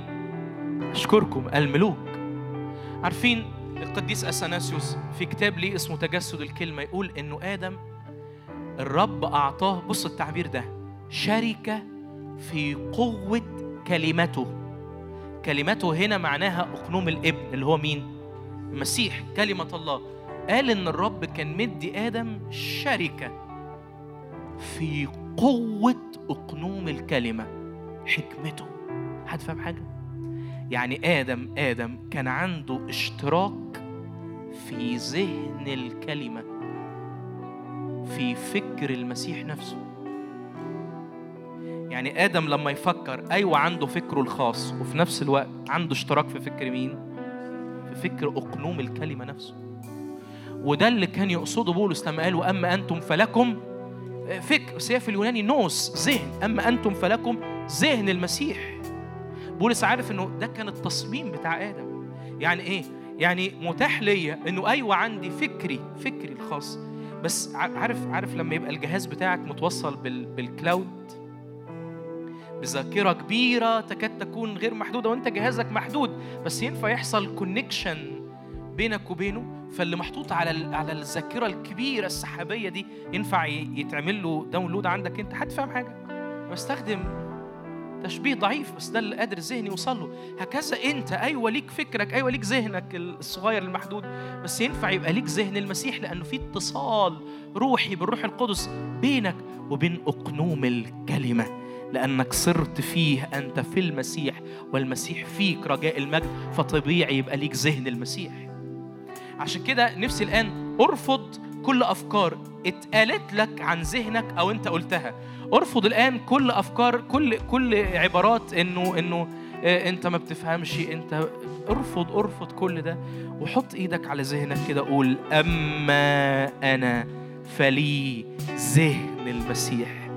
أما أنا فلي ذهن المسيح. أما أنا فلي ذهن المسيح. يتنقى ذهني الآن في اسم الرب يسوع. يغتسل ذهني الآن بقوة دم الحمل في اسم الرب يسوع. تبطل من ذهني كل الأفكار الشريرة والغاشة بقوة دم يسوع. تهرب الآن ويزول تأثيرها في اسم الرب يسوع.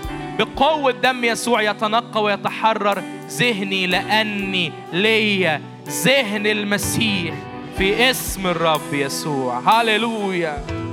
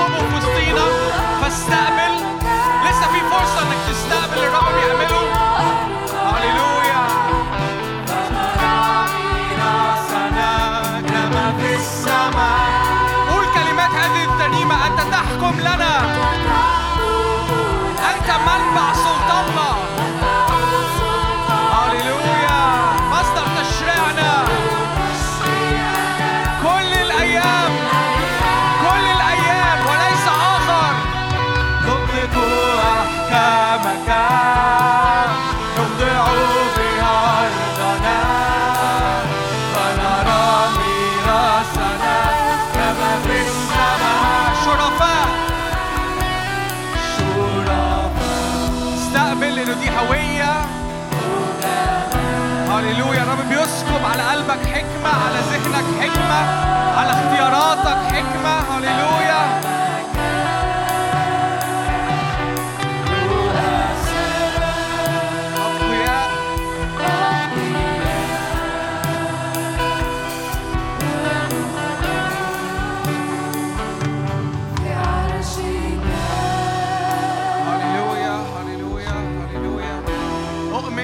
النهاردة بيعدي بينا بمحطة غالية جدا. محطة الحكمة محطة غالية جدا. اللي الرب بيسكبه علينا كشعب الرب بيسكبه علينا كجيل من حكمة بجد بجد حاجة غالية حاجة أبدية. رب بيطلق فيك قوة للإدراك وللتمييز. فده وقت وإحنا بننهي الاجتماع كده ما ما يعني ده مش وقت تضيع اللي بيحصل. امسك كده في حب ثوب الرب قول له أنا لسه ليا عندك أكتر. أنا لسه ليا عندك أكتر ليكن ليك قولك ليكن لي حكمة ليكن لي تمييز. هللويا هللويا. عوضا عوضا عن كل عن كل إخفاقات عوضا عن كل اختيارات غلط عوضا عن لف ودوران عوضا عن تعب. أنا بطلب أضعاف من الحكمة تنسكب على حياتي. هللويا هللويا هللويا. كأني كده عايز أقول لك غير على حياتك لأن الرب فاتح للآخر كل أبواب الحكمة ليك.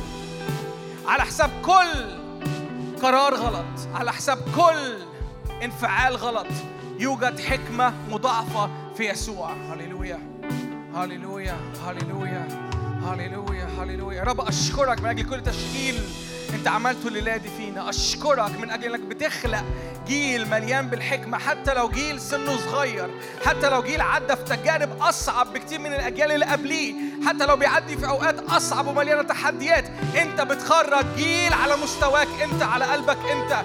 مليان حكمة مليان تمييز. هللويا هللويا هللويا. ببساطة كده أنا نفسي إنك ترفع إيدك كده وقول يا رب ليكن ليك قولك ليكن ليك قولك على حياتي ليكن ليك قولك على أسبوعي ليكن ليك قولك ليكن ليك قولك على الشهرين اللي جايين دول لآخر السنة ليكن ليك قولك حكمة واستنارة. هللويا هللويا. ليكن ذهني ممتلئ بالنور السماوي ليكن ذهني ممتلئ لتكن خطواتي معضدة بالحكمة. هللويا. مؤيدة بالحكمة. هللويا. هللويا هللويا هللويا قول له كده يا رب ما اتحركش من دماغي أتحرك من طبيعتك أنت أتحرك منك أنت أتحرك في يسوع. ليكن رد فعلي يسوع ليكن رد فعلي يسوع. هللويا هللويا هللويا هللويا مبارك اسمك يا رب مبارك اسمك يا رب. أشكرك على كل أمر أنت صنعته الليلة دي. أشكرك على كل أمر أنت أطلقته في وسطينا. يا رب لا رجوع للوراء.